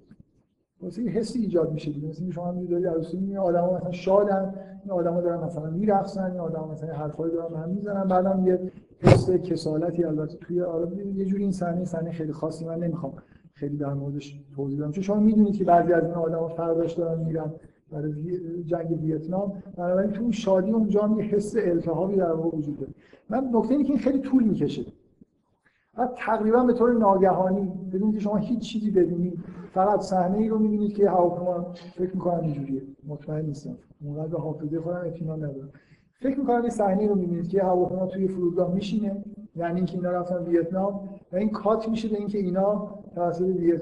این آدمایی که تو همین صحنه رقص و عروسی اینا بودن توی یه جایی زیر یه دهکده که روی آب توی آب اینا رو بستن اسیر شدن و ویت کنگا دارن بالا ورق بازی می‌کنن قم... ببخشید قمار دارن می‌کنن سر اینکه اینا به اصطلاح رولت روسی بازی می‌کنن رولت روسی می‌دونید چی؟ اینکه یه یه دونه فشنگ توی یه هفته می‌ذارن میچرخوننش و این باید شلیک کنه. این اسرا رو میارن بالا مثل ابزار برای این بازی. شرط بندی می‌کنن میچرخونن می‌زنه. حالا تا کی بمیره؟ هر وقت این مرد بعدی رو میارن بالا. این صحنه عروسی و این چیز زندگی روزمره عادی با یه فاصله زمانی خیلی کوتاه کات میشه به اینکه یکی از اینایی که تو این عروسیه و خیلی هم مثلا خوشتیپه داره از ترس میمیره واقعا. میلرزه از ترس میمیره. سعی می‌کنن اونا آرامش کنن در حالی که اینا همه می‌دونن که خودشون چند لحظه بعد باید برن بالا و بمیرن. این یه جوری کات کردن از دو تا کمتر فکر می‌کنم صحنه توی سینما هست که اینجوری وحشت جنگ رو منتقل بکنه. و اینکه شما غافلگیر میشید که انتظار ندارید انتظار مثلا همین فیلم اگه اینجوری باشه که اینا برن برای عملیات شرکت کنن بعد تو عملیات اینا اسیر کنن بعد نمی‌دونم اتفاقی بیفته بعد به تدریج به اینجا برسه. اونقدر اختلاف چیز وجود نداره. به سطح وجود نداره که شما خیلی خیلی تحت تاثیر این تفاوت بین اینکه زندگی که می‌تونه اونجوری باشه خب تو جنگ اینجوری میشه یه دفعه. مثلا در واقع مثل اینکه شما زندگی رو دیدید به معنای خیلی متعارف و خوبش یه جا توی جشن عروسی شرکت کردید. بعد دیگه فاجعه آمیزترین یه آدمی که همین الان دارن میبرنش بالا سر به عنوان یه بازی. بکشنش مثلا حیاتش رو ازش بگیرن. این اختلاف سطح در واقع سرعت منتقل شدن از اون صحنه به این صحنه فکر می‌کنم خیلی موثره تو این فیلم. هر کسی این فیلم رو دیده باشه احتمالا این صحنه تو ذهنش میمونه. اون بازیگرایی هم که اون پایین دارن بازی می‌کنن خیلی خوب بازی می‌کنن. همشون کاندید اسکار بوده که اونی که فکر می‌کنم خیلی ترسیده اگه اشتباه نکنم کسی که اسکار هم برای همین فیلم خودش گرفته. اسمش چیه؟ آدم خیلی معروفی اینجا متخصص پالپ فیکشن داریم. نه پا... کی توی پالپ فیکشن ساعت رو میاره؟ ساعت ساعت مچی رو به پسر میده. سخنرانی ده دقیقه خیلی نه اون که شخصیت اصلی. بگذاریم حالا به هر کریستوفر واکن. کریستوفر واکن برای همین فیلمش اسکار گرفته و فکر می‌کنم اون کسی که خیلی ترسیده این پایین کریستوفر واکنه که اصلا نمی‌تونه جلوی لرزیدن و گریه کردن خودش رو بگیره. بگذاریم برای نگران نباشید اینا نمیمیرن رابرت دونیرو رابرت دونیرو میره بالا و اون ویتکونگا رو می‌کشه. مهم مهم به نظر من این ایده است. ایده ای که شما رو یه رو 20 دقیقه با یه مجلس عروسی سرگرم بکنه. مثل که حواستون رو پرت کنه برای اینکه یه ضربه خیلی کاری بهتون بزنه. بفهمید که جنگ یعنی چی؟ جنگ یعنی اینکه مقدمات رو حذف می‌کنه برای اینکه شما توی اختلاف خیلی زیاد اون صحنه با این صحنه خود کف کنید. که میشه اونجوری زندگی کرد. یعنی جالب نیست که آدما برن مثلا یه جایی به هر دلیلی به همچین بلایی سرشون بیاد من من اینو گفتم برای اینکه به این اشاره بکنم. که این حس به نظر من اینجا واقعا وجود داره. این کاتی که وجود داره از یه لحظه دیگه اوج فضاحتی که اونجا داره پیش میاد و این جمله‌ای که زلیخا میگه که فضال کن الذی لمتون نمیفی لقد را راوت و ان نفسی فسته هستم. یا اگه این کارو نکنه من یا زندانیش می‌کنم و اینا دیگه داره علنا جار می‌زنه که من از این چی خواستم و چی کار باید بکنه. این کات میشه به اینکه یوسف مثلا در خلوتی نشسته و داره با خدا صحبت می‌کنه. اختلاف سطح بین اون جلسه با اون همه جزئیاتی که ذکر شده که اینا چی کار کرد چی کار کرد این آدما رو جمع کرد اینا چی گفتن طولم می‌کشه دیگه. یه شهر صحنه نسبتا طولانیه. و بعد شما یه دفعه یوسف رو می‌بینید که تو خلوت نشسته و چه چیز جالبی هم داره میگه. میگه که واقعا اینو از صمیم قلب داره میگه که میگه زندان رو بیشتر دوست دارم از این کاری که اینا منو بهش دارن دعوت می‌کنن. یه جوری در واقع کات کردن بین یه فضای شیطانی با یه فضای خیلی خیلی سطح بالای الهیه و فکر می‌کنم خیلی تاثیر می‌ذاره باید بذاره. اگه خود دقت بکنی بعضیا فکر می‌کنن که یوسف همونجا تو اون جلسه داره این دعا رو می‌کنه. اینجوری نیست واقعا. اینجوری به نظر نمی‌رسه. مثلا به نظر می‌رسه که با یه مدت زمانی مثلا از جلسه خارج شده در یه خلوتی داره دعا رو می‌کنه. یعنی اصولا وقتی که دوتا صحنه اینجوری پشت هم میاد نباید اشتباه کنید که این همونجا داره مثلا تو دل خودش میگه. فرق نمی‌کنه. به هر اون اختلاف سطح بی‌نهایت زیاد بین اون جلسه با این جلسه خصوصی یوسف با خدا فکر می‌کنم خیلی جاییه که خیلی تاثیر گذاره بهش خود دقت بکنید من دارم میگم مثل تکنیک اینجا این کاری که باید انجام بدم انجام اینکه این آدم درونش اینجوریه اون آدم ها اصلا دارن چی میگن و چی می‌خوان و کارهای عجیب و غریبی دارن انجام میدن. بعد از با طول کشیدن اون و بعد کوتاه بودن این سریع بودن رفتن از اونجا به اینجا من می‌خوام بگم تاثیر خاصی قرار بوده بذاره و خوبه می‌ذاره. تکنیک جالبی نوشتن. بفهم.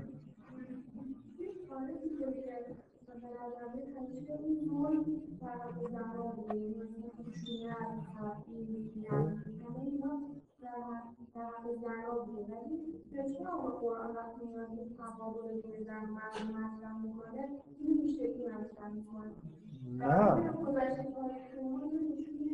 من اصلا این دو مسئله ظلم به معنی اجتماعی شدن نیست ببینید اینکه در, در واقع همونطوری که شخصیت های مثبت مرد در قرآن داریم و در مقابلش مثلا فرعون رو داریم وقتی مریم توی قرآن هست زلیخا باید باشه یعنی شما باید حالت شیطانی تقابل یعنی چی؟ تقابل بین مرد و زن به معنای اینکه مثلا حضرت زکریا از مریم انگار چیزی یاد می‌گیره. مریم است... در نوجوان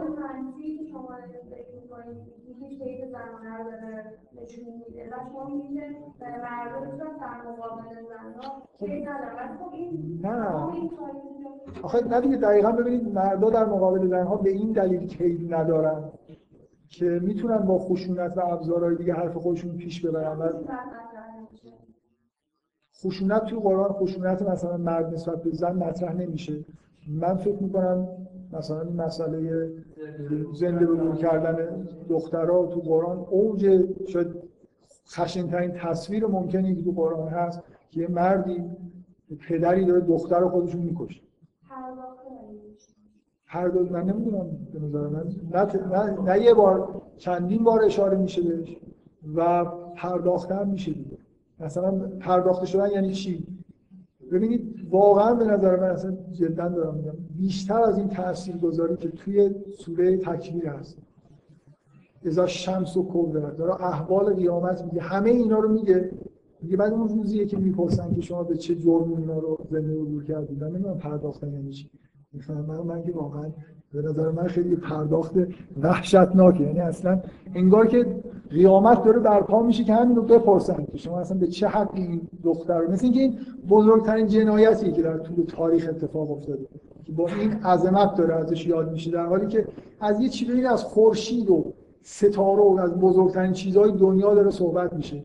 مثل اینکه کوه و همه میگن یه نفر رو می‌خواست بره خواستگاری گفت من چه حرفای گنده گنده بزن مثلا منظورشون این بود که یعنی مثلا حرفای سبک نزن حرفای بعد این رفته بود اونجا هر چی ازش پرسیدن بعد گفت هواپیما مثلا تریلی 18 چرخ حرفای گنده گنده به این معنا زد. من واقعا این حسی که تو سوره تکوین هست بزرگترین مثلا چیزهایی که بشر می‌شناسه چیزهای طبیعی داره ذکر میشه. همه اینا داره تغییر می‌کنه. یه وضع وحشتناکی تو دنیا پیش اومده. کوه ها اینطوری شدن دریا اینطوری شدن آسمون اینجوری شده. بعد این بار چیه موضوع چیه؟ قرار سوال بکنن که به چه جرمی اینا رو شما زنده به گور کرد من پرداخت یعنی که شما نشون بدن که مثلا تصویر کنن. این مثلا اون کاریه که یه بار من نقل کردم که فریتز لانگ میگه که ازش می‌پرسن که تو چرا کشته شدن؟ این دختر بچه رو نشون نمیدی. میگه که من گذاشتم به عهده اینکه هر کسی هر چقدر دلش می‌خواد اینو پرداخت بکنه تو ذهن خودش. من نمی‌دونم واقعا چیز وحشتناکیه. شما اگر تصویر خیلی صریحی ازش ارائه بدی یه جوری باز ممکنه چیز نباشه. نظر ادبی کار جالبی نباشه. به نظر من خیلی پرداخت شده. یعنی خشونت این خشونت نسبت به زنانه یه جوری در واقع اون کثیفترین چهره مرد پدر سالاری و مرد سالاری در طول شاید تاریخ باشه. که اصلا اجازه حیات در واقع به زنان ندارن در اینکه اینا رو موجودات بی ارزشی می‌دونن. و خیلی هم پرداخت واقعا نمی‌دونم منظورتون اینه که در همه سوره ها مثلا بهش اشاره بشه.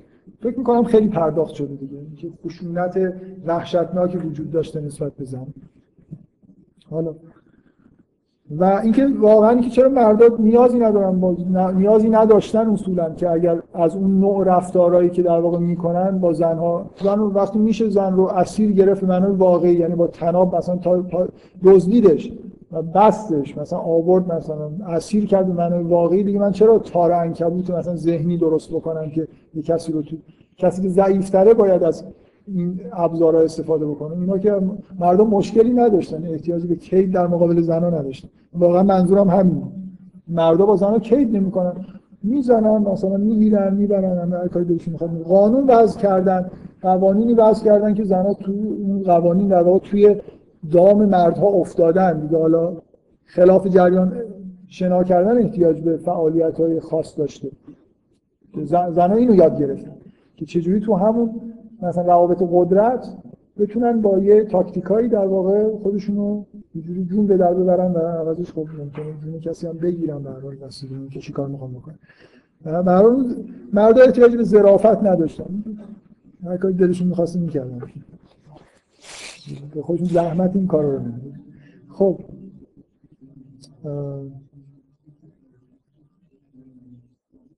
من من به این می‌خواستم این توجهتون رو به این جلب بکنم که بین اون جلسه ای که زلیخا برقرار می‌کنه که خیلی پیچیده است خیلی خیلی شیطانی به معنای واقعی کلمه یعنی حس شیطانی توش وجود داره و به یه فضاحتی کشیده میشه. بعد از اون جمله زلیخا شما این جمله یوسف رو میشنوید. خود به این دقت کنید شاید سعی کنید تحت تاثیر قرار بگیرید. اگه طبع ادبی داشته باشید تحت تاثیر قرار می‌گیرید. لازم نیست من بگم.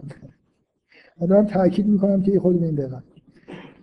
و آها یه من به نکته های اشاره ببینید شما یه داستان دارید می‌خونید هر چیز ادبی. یه سری نکته ها توی خود این داستان وجود داره که هر اثر هنری به اصطلاح دنیای خودشو داره.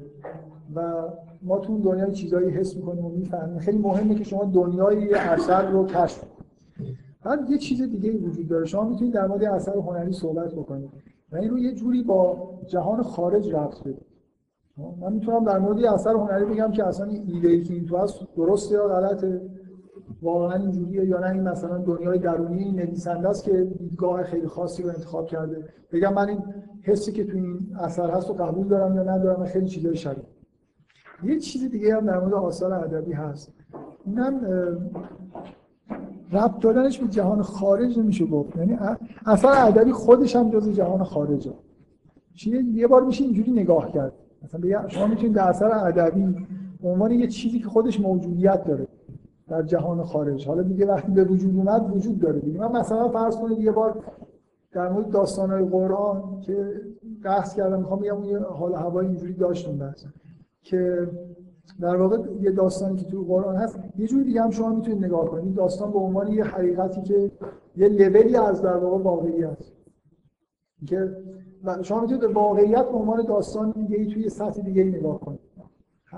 اینکه این داستان ها رو خداوند داره روایت می‌کنه از یه طرف خودش هم اینا رو ایجاد کرده نویسنده داستان خودشه. من من همه زندگی رو می‌تونم به عنوان زندگی خودم رو هم می‌تونم به عنوان داستان ببینم. که در دو سطح انگار این اتفاق میفته واقعیت ها هم یه جوری قصه هایی هستن که خداوند داره می‌نویسه. منتها با قلم تکوین. حالا اون قصه رو یه بارم داره برای ما روایت می‌کنه. خود این بحثا پیچیده است و خب خوبه دیگه جالبه. پیچیده است. اینکه خود داستان و حقیقت رو یه جوری داستان به عنوان حقیقت یا حقیقت به عنوان داستان اینجوری نگاه کنم من می‌خوام این چیزی جالبی بهتون بگم. اینکه یوسف میندازن توی زندان و یه نکته اینجا گفته میشه. میگه که میگه ثم بعد هم من بعد ما اول آیات بعد از اینکه نشانه ها رو دیدن خیلی گم. اصلا اینجا یه چیزای حذف شده هست. اینا یه کارهایی کردن یوسف برای نپذیرو یه نشانه های ظاهر شد. حالا مثلا نشانه های اینکه مطمئن شدن یوسف نمیپذیره. آدم خوبیه. اصلا یه چیزهایی دیدن که در واقع به نظر من نظر شخصی من اینه که آیات یعنی که اینجا نشانه های ظهور کرد که حقانیت یوسف نشون می‌داد. اختارهایی مثلا به زلیخا و اینها بود. این منظورم چیه؟ مثلا آیاتی اطراف موسی ظهور می‌کرد. فرعون بفهمه که این پیغمبره. یه چیزهایی یه اتفاقایی افتاد که اینا باید متوجه میشن که آدم عادی سر کار نداره. یعنی کار خیلی وحشتناکتر از زندانی کردن آدم معمولی نیست. دارن یه موجود خیلی متعالی رو زندانی می‌کنن دست بردارن از کارشون. میگه که اینا بعد از اینکه آیات باز با اینکه اینا رو دیدن تصمیم گرفتن که لیاس جنون نهو حتی هین یه مدتی زندانیش بکنن برای اینکه آب از آسیاب بیفته مثلا یه رسوایی پیش اومده بود رسوایی مثلا توی شهر بیشتر پخش نشه مثلا یه همچین تصوراتی داشتن. من اون نکته که می‌خوام بگم اینه که اینا انگار یه چیزی رو نمی‌دونن. یعنی نکته که همش تو این داستان هست دیگه. این آدمایی که مقابل یوسف هستن یه چیزی رو نمی‌دونن که همه این کارا رو که دارن می‌کنن خدا داره اینا رو نگاه می‌کنه. و یه چیز خیلی مهمی رو نمی‌دونن که این چیزا ممکنه در یه کتابی که قرار بعدا بیاد ذکر بشه. که هیچ چیزی هیچ رسوایی رو بیشتر از ماجرای یوسف و زلیخا مردم نمی‌دونن. اینا یوسف زندانی کردن که مثلا رسوایی به بار نیاد. اما هر بچه 6 7 ساله دنیا می‌دونن که زلیخا چی گفت و چی کرد و چه اتفاقی اونجا افتاد. این نکته یه دیگه. اینجا ذکر میشه. اینا چرا دارن این کارو می‌کنن که رسوا نشن؟ غافل از اینن که یه چیزی اینجا وجود داره که اگه این ممکنه این داستانش نقل بشه و اینا رسواترین ماجرای دنیاست. هیچ کی نمی‌دونه که در پستوهای خونه های مردم دیگه چی گذشته. ولی اینو همه می‌دونن که این درا رو بس چی گفت. من نمی‌دونم بعد تو جلسه چیکار کرد. اینکه انگار از یه چیزی دارن فرار می‌کنن که به بدترین وجه ممکن نهایتا سرشون به این دقت بکنید که اینا از چی یه چیزی دارن فرار می‌کنن. به نظر میاد که نمی‌خوان رسوا بشن. و خود این داستان یه function داره انجام میده. مثل اینکه خودش یه چیز دیگه یه موجوده با... بله؟ آره این قصه خودش جزء دنیاست. بنابراین یه جوری این داستان یه انعکاسی در خود جهان پیدا کرده دیگه. یعنی که خود شما این داستان به عنوان واقعیت حالا به عنوان یه چیزی که وجود داره نگاه بکنید. می‌بینید که اینجا یه نکته جالبی هست. توی اینکه اینا اینا نمی‌دونستن که ممکنه یه داستانشون برای همه مردم نقل بشه. خب یوسف به نظر من همیشه می‌دونه که داستان خیلی خوبی داره به وجود میاره و ممکنه یه جایی ازش ذکر بشه. به چیز به ماجرای زندان یوسف. من خیلی بحث حاشیه زیاد میاد دلم می‌خواد یه چیزایی بگم. هر وقت که تعداد خیلی صندلی ها صدا کرد و اینا بعد می‌فهمم که دیگه دو ساعت نشد. اینکه داستان من به این زمانبندی های چیز به زمانبندی هایی که تو این داستان هست و خب خیلی علاقمندم. اینکه کجا حس گذر زمان وجود داره کجا نداره. باز اینجا در واقع میان نوشته کوتاهی وجود داره که به نظر خب از اون جلسه و اون حرفی که یوسف زد یه زمانی گذشت یه اتفاقایی افتاد که ما نمی‌دونیم تا به زندان افتاد.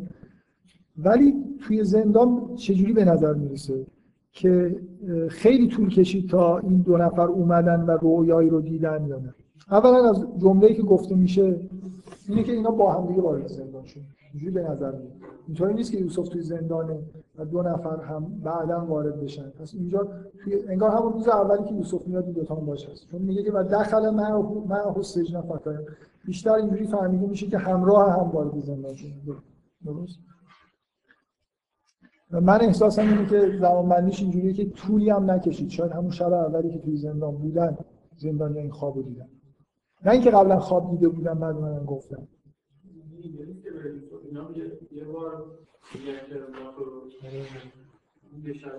کافی بوده کافی بوده. خب چطور؟ به نظر عجیبه. نه من فکر می‌کنم که. من احساس می‌کنم که من احساس می‌کنم اینجوری. با هم وارد زندان شدن و شاید مثلا در همون شب اول. همین اتفاق افتاده. من تاکید نمی‌کنم. تاکیدی ندارم که ممکنه دو روز طول کشیده باشه. به هر حال این تصور غلطه که اگر کسی فکر کنه که آخه میگه و داخل من هستجنا فتایان قال احد عمر اینکه نه فکر کنه وارد زندان شدن یکیشون گفت که همین وارد زندان که شدن. یکیشون گفت که من یه همچین خوابی دیدم یکم گفت من همچین خوابی دیدم. بعد یوسف شروع کرد تعبیر کردن. اینجوری نیست. یه فاصله زمانی وجود داره که اینا تو اون فاصله زمانی یوسف رو می‌شناسن. می‌فهمن که آدم خیلی خوبیه. ولی به نظر من این فاصله زمانی خیلی طولانی نیست. مثلا شاید همین شب میخوابه بله؟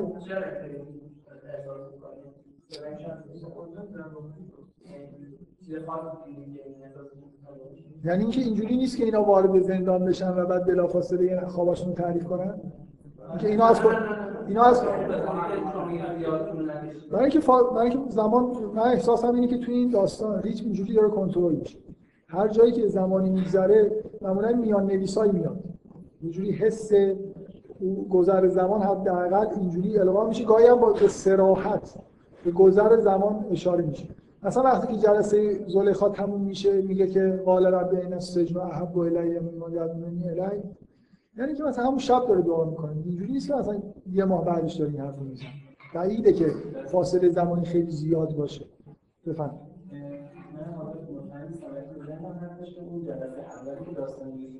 خب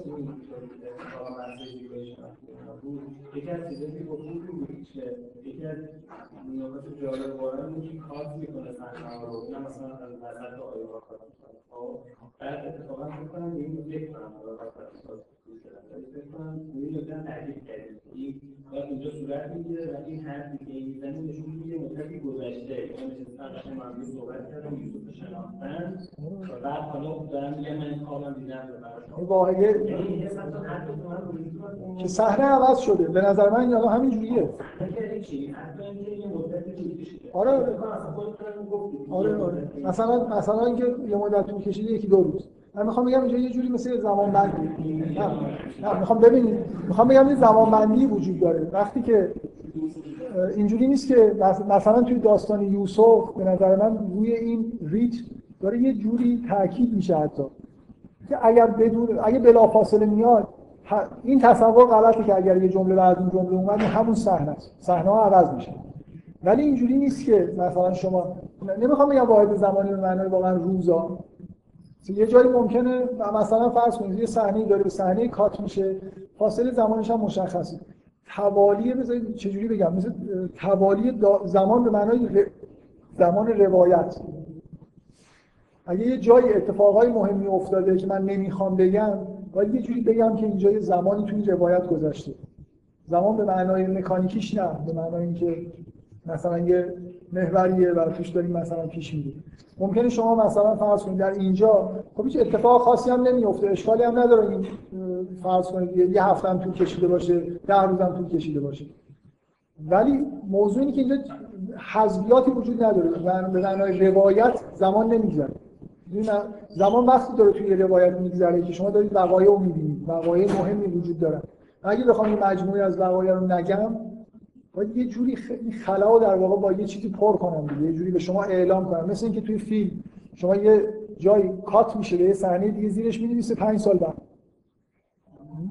و الا غیر عادیه. اگر شما از یه جایی به یه جای دیگه کات بکنید و بعد مثلا فرض کنید یه جوری حس پنج سال بعدم نداشته باشه ولی بعدا مثلا به یه نفر بگه که تو فکر کردیم اون بلافاصله با این پنج سال بعدش تو نفهمید هیچ چیزی هم توی اونجا نذاشتید نه نوشته ای گذاشتید نه چیزی که ولی همین صحنه رو میشه فیک کرد.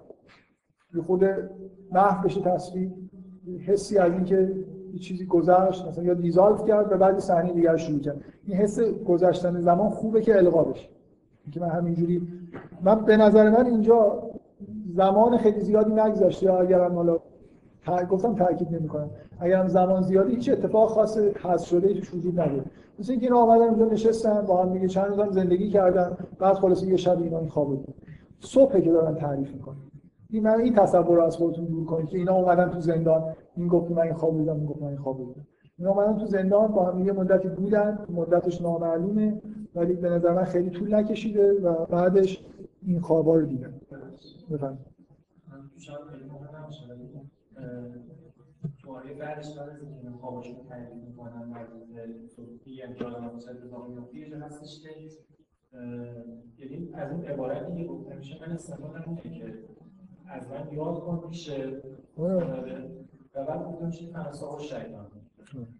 یعنی من احساس یه استرار می‌کنم که از که حالا یکی داره میره بیرون میگم رفتی مثلا از من یاد کنه یعنی یه جوری که زمان طولانی شده و احساس کرده که موندنی نمی‌دونم یه همچین استنباطی یه احساس فراموش شدن به نظر میاد وجود داره که این آمویدی از اینکه داره بیرون به این واسه فرنسا شده نه. برای اینکه اولا دیگه میشه گفت. یه یوسفی داره میگه خدا من تو زندان نگذار بعدش هنوز که زندان مونده یه موقعی از من یاد کنم دوست نداشت هنوز زندان مونده بعد آزاد بشه واقعا شاید شاید یوسف واقعا خیلی قبل از زندان بوده باشه. نه. واقعا وارد شدن به نظر, به نظر من اینجوری نیست. با هم وارد شدن. من تأکیدی ندارم. بذارید حالا اینکه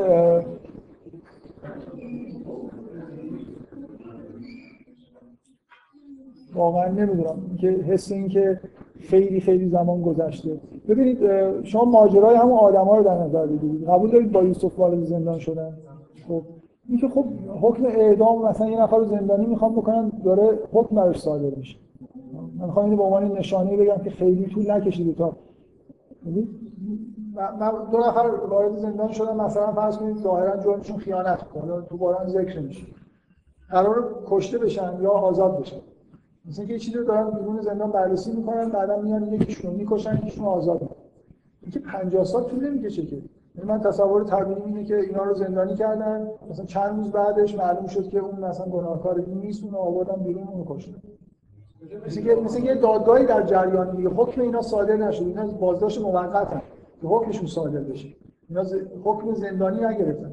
در حالی که شما اونو اینجوری می‌تونید توجیه کنید. ممکنه زندان رو گفته که میگه که اینا تصمیم گرفتن که لیسجنون نهو حتی هین ممکنه گفته باشن ده سال باید زندانی بشه. یعنی یوسف می‌دونه که اینجا تازه اومدن ولی قرار ده سال اینجا باشه. پس برای نجات خودش می‌تونه اقدام کرده باشه. من می‌خوام بگم یوسف زندانیه و زندانیه. حکمشو دادن اومده زندان. اونا رو حکمشون رو ندادن. رویاهاشون به اونا داره میگه که حکماتون چی میشه؟ اینکه آمادگی پذیرش مرگ مثلا طرف که قرار اعدام بشه داشته باشه. خب؟ بنابراین من خیلی بعید می‌دونم مثلا مدت ها طول کشیده باشه تا این دو تا تازه دادگاهشون این قوه قضاییه اونجا مثلا اینطوری بوده که پنج سال بررسی می‌کرد اون نانوار رو مثلا بکشه یا اون که ساقیه. یه خودی به نظر من عجیبه. به نظر من یوسف می‌دونه که در واقع یه حکم عادلانه در موردش داده شده و داره سعی می‌کنه که اتفاق نیفته. یعنی ده سال مثلا زندون نمونه. من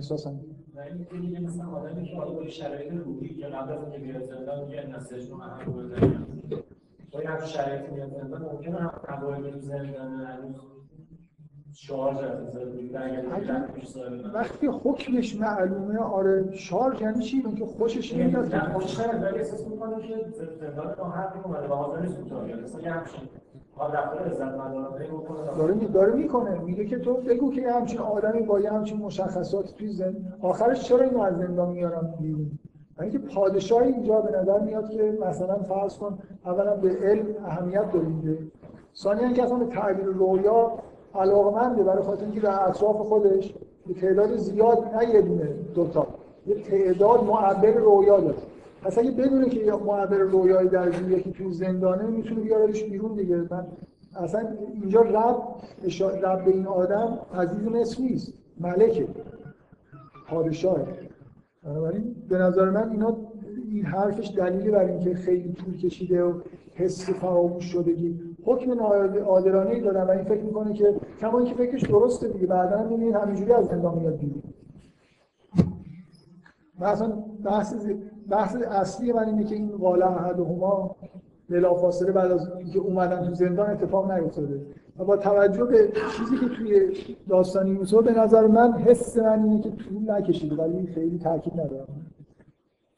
یه شبی خواب دیدم و صبح پا شدن دارن این حرفا رو می‌زنن اینجوریه.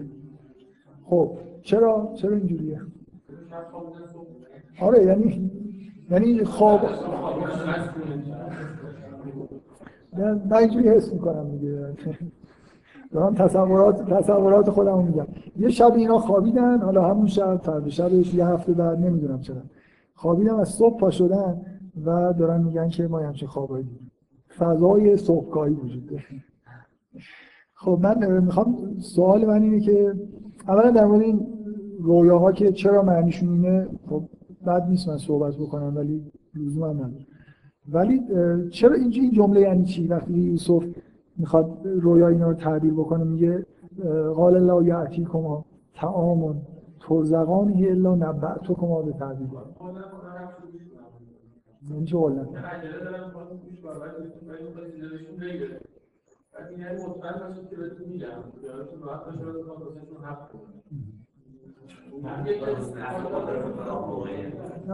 این این نکته ایه که من فکر می‌کنم اگه واعظ هایی که همین الان هم موعظه می‌کنن این رعایت بکنن من احساس صبحگاهیم همینه. اینا اینا گشنشون هست. وضعیت غذایی زندان دیگه. اینا, آدمایی که در لول های بالایی جزو خادم های پادشاه. همیشه مرغ بریان میخوردن. حالا اومدن تو زندان. احتمالاً یکی دو بعده حداقل هیچی نخوردن که درست حسابی. صبح پاشدن دارن از گشتگی میمیرن. و دل تو دلشون نیست که هر لحظه ای مثلا صبحانهشون بیارن بخورن. حالا شاید بعد از خوابیدن منتظر شام. ولی معمولا اونم سر صبح بیشتر گشنه میشه این یوسف به دلیل خیلی واضحی قبل از اینکه علم عظیم خودش رو در مورد تعبیر رویا رو بکنه می‌خواد اینا رو موعظه بکنه. اولا خب طبیعیه که سعی کنه موعظه بکنه. ثانیا اینکه یکیشون داره میمیره. یکیشون آخرین روزای عمرشه و خیلی احتیاج به موعظه داره. یکیشون بعد کریتیکالی داره و یوسف می‌خواد یه حرفایی بزنه.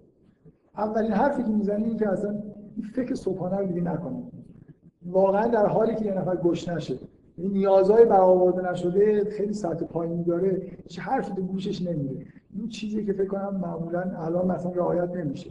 مثلا شما جوانهایی رو موعظه می‌کنن که اصلا اینا حالا فعلا شغل ندارن زندگیشون معلوم نیست. حالا من بیام در مورد یه چیزای حرف بزنم که خیلی حالت معنوی داشته باشه. توی این روانشناسی رشد میگن که خیلی به این معتقدن که این سطوح نیازهای انسان نیاز لول های مختلف به ترتیب پر میشه. آدمی که گشنه است مثلا دیگه حالا به فکر امنیت خودش هم حتی نیست. ممکنه بره یه کار خطرناک انجام اینکه لول های مختلفی وجود داره از نظر نیاز و همیشه این لول ها اهم اونی که پایینتره اولویت داره. نه اینکه از نظر ارزشی مهمتره. اینکه من بگم غذا مهمتر از مثلا امنیت یا مهمتر از عبادت کردنه ولی واقعیت در مورد انسان که این لول اولویت دارن. تا اون واقعا به نظر من یوسف این حرفو می‌زنه چون خیلی مهمه که حرفاش تاثیر خودشو بذاره. و ما خلاصه از حرفای یوسف رو داریم میشنویم. احتمالا حرفا طولانی تر از این یعنی چند جمله نبوده. شاید نیم ساعت می‌خواد در اینا صحبت کنه. اولین کاری که می‌کنه اینه که اصلا مطمئن باشه که من حرفام قبل از اینکه صبحانه رو بیارن تموم میشه. برای من مزاحم صبحانه خوردن شما نمیشم. ول کنم. اتفاقا چیز میشه دیگه یه جوری این حس مثل اینکه یه نفر گشنشه و وقتی یه نفر داره سرگرمش می‌کنه خوشحالم میشه. پس اگه فکر نکنه که این مزاحم صبحانه خوردن میشه خوب میگه من اونقدر حرف می‌زنم که صبحانه رو بیارم. بنابراین اینا با خیال راحت. یه لحظه اون قسمت سیگنال های معده‌شون رو تعطیل می‌کنن میگن خب دیگه این سیگنال نفرسته. با خیال راحت میشینن حرفای یوسف رو گوش می‌کنن. مقدمه سخنرانی یوسف به نظر من خیلی نکته مهمیه که من تقریبا معمولا رعایت نمیشه. خب.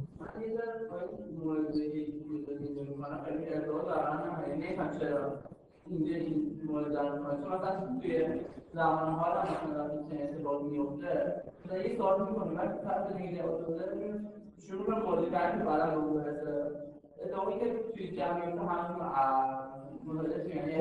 من برم. من, من می‌خوام بگم که یوسف همین رو داره سعی می‌کنه که اینجوری نشه دیگه چون اونها یه چیز دیگه ای پرسیدن. این از این وقتی رویا رو میشنوه می‌دونه که حداقل یه دونهش که دیگه آخرین روزای شاید آخرین روز عمرشه. لازمه که یه چیزایی بشنوه. خب فکر می‌کنم تحریک کننده است این بهتر گوش میده. نه اینجوری نیست؟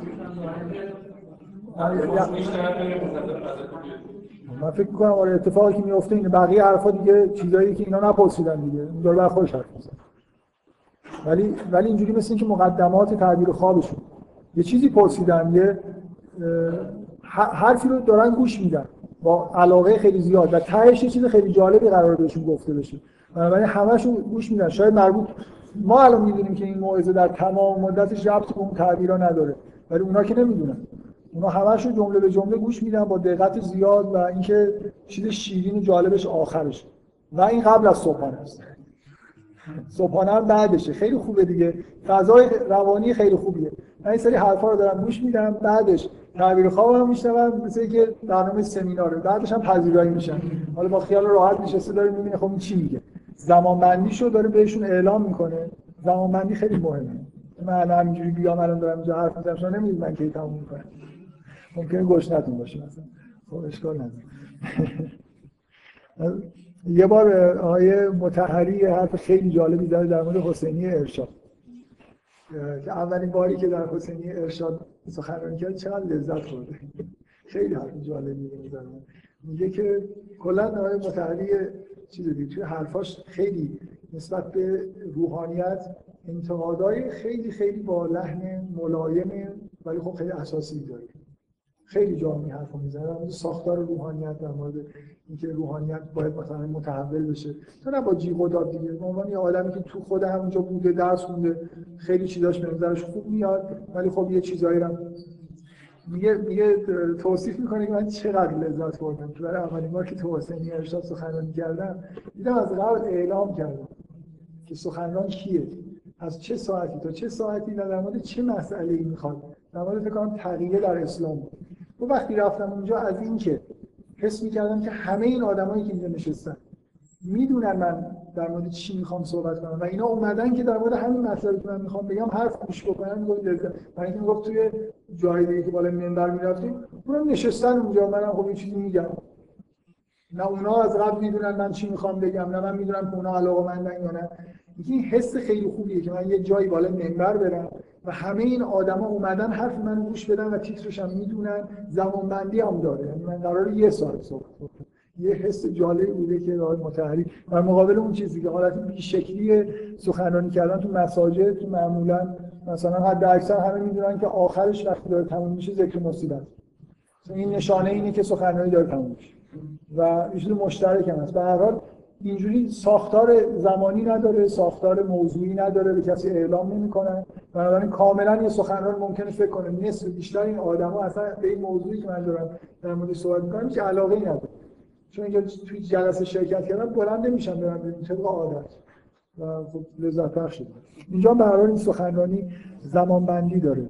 معلومه که تا کی طول می‌کشه بعدش چی میگه و بعدا هم چه اتفاقی خب من من می‌خوام یه سری سوال دیشب که ایمیل دارم بعد به نظر میسه که بهتره که آخر این جلسه یه چیزایی بگم. اگه بعدا خواستم کار دیگه بکنم اون ایمیل بزنم. من می‌خوام مثلا چیزایی که در جلسه آینده احتمالاً در موردش صحبت می‌کنیم رو بگم. یکی اینکه این سخنرانی وضع خاصی تو این داستان داره نیست؟ اینکه یه دفعه شما دیگه هیچ آره دیگه این موعظه این وعظ حالا سخنرانی بگم موعظه موعظه نیست. که در مورد حقایق جهان صحبت می‌کنه. این خطبه در واقع خطبه که یوسف تو زندان می‌خونه خطبه یوسف توی این داستان یه کاملا یه چیزی برجسته ای از نظر اینکه شما همیشه دارید اتفاقای زندگی رو می‌بینید. با ریتم خیلی تندی هم دارن روایت میشن. 90 درصدش هم نمیشنوید. یه دفعه ما تو این داستان مواجه میشیم با مثلا 6 7 عبارت که اینا هیچ اطلاعات داستانی توش نیست و یه دفعه مثل اینکه داستان قطع شده و ما داریم در مورد یه حقایقی که اینا می‌تونست اصلا گفته نشه و هیچ نقشی قبول داره هیچ نقشی تو پیشبرد داستان نداره. قطعا یوسف هزاران خطبه در طول زندگیش برای نزدیکانش جمعیت ها خونده و ذکری از اونا نمیشه. ولی اینجا ما تو داستان خطبه کامل داریم. یه حسی داره دیگه. یعنی یه جای خاصی از داستان. چرا اینجوریه؟ من می‌خوام خود به این فکر کنید که این نظر روایی از تو داستان چه نقشی بازی می‌کنه این خطبه نسبتا طولانی. میشه حذفش بکنید چه آسیبی به این داستان می‌رسه؟ به نظر من آسیبی خیلی جدی به این داستان می‌رسه. و در مورد رویاها من فکر در چند نفر تو این کلاس هستن که کتاب خوندن. رویاها چرا تعبیرش این است که یوسف میگه؟ دو تا جمله اونا میگن و ها؟ آها آره. خب به هر حال میشه چرا در واقع این تعبیرات درست هستن؟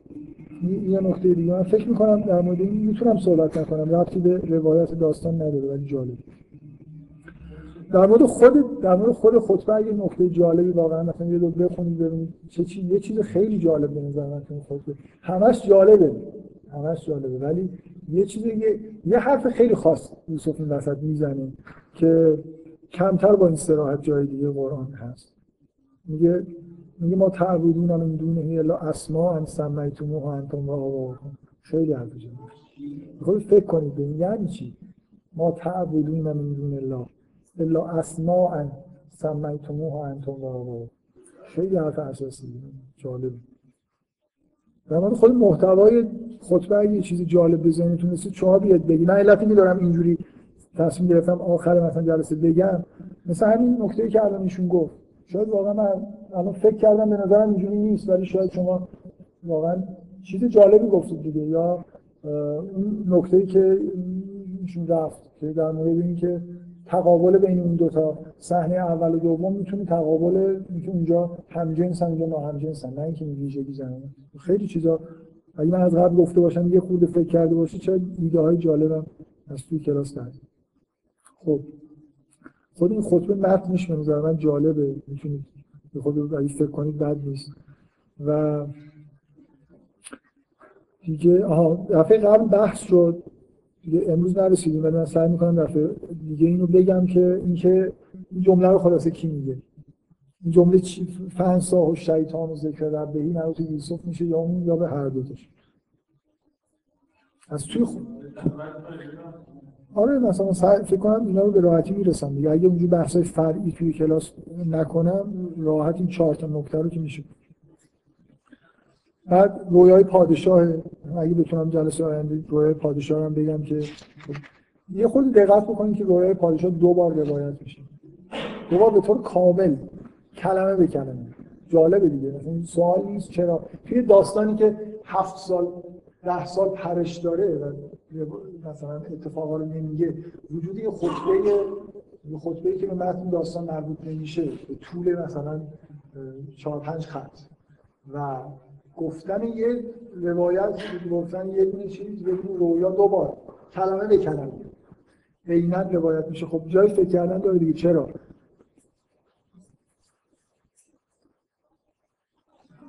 باز دوباره اینکه یوسف چجوری اون رویا رو تعبیر می‌کنه؟ خیلی سخته. رویا خیلی عجیب و غریب پیش حالا اینجوری روایتش چیز دیگه اینکه من قبلا این سوال مطرح کردم این سال 15 هم از کجا میاد؟ هفت تا گاون هفت تا گاون خیلی خوب. اون مثلا نماد هفت سال خوب هفت سال بعد هفت گند خوشه گندم بعد گندم های دیگه هستن. یوسف از کجا سال 15 هم یا همش هفت دو تا هفت است به نظر میاد.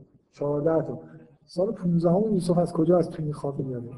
من قبلا این سوال پرسیدم و گفتم من نمی‌دونم سال 15 هم از کجا میاد. خب مثلا فکر, فکر کنم تا همین جایی که یوسف از زندان آزاد میشه اگه جلسه دیگه هیچ بحثی نکنیم بشین حرف بزن. من چون همه ایمیل دریافت نمی‌کنم من یه بار دیگه برای اونایی که دریافت نمی‌کنن بگم که فردا ساعت 4 و نیم تو تالار سه قرار من در مورد کاپیتالیسم صحبت کنم که دیگه بحث در مورد قرآن نیست. در مورد در مورد چیزای جمعه بعد این دنیا می‌خوام صحبت چهار و نیم تا وقتی که صبحانه رو بیارم.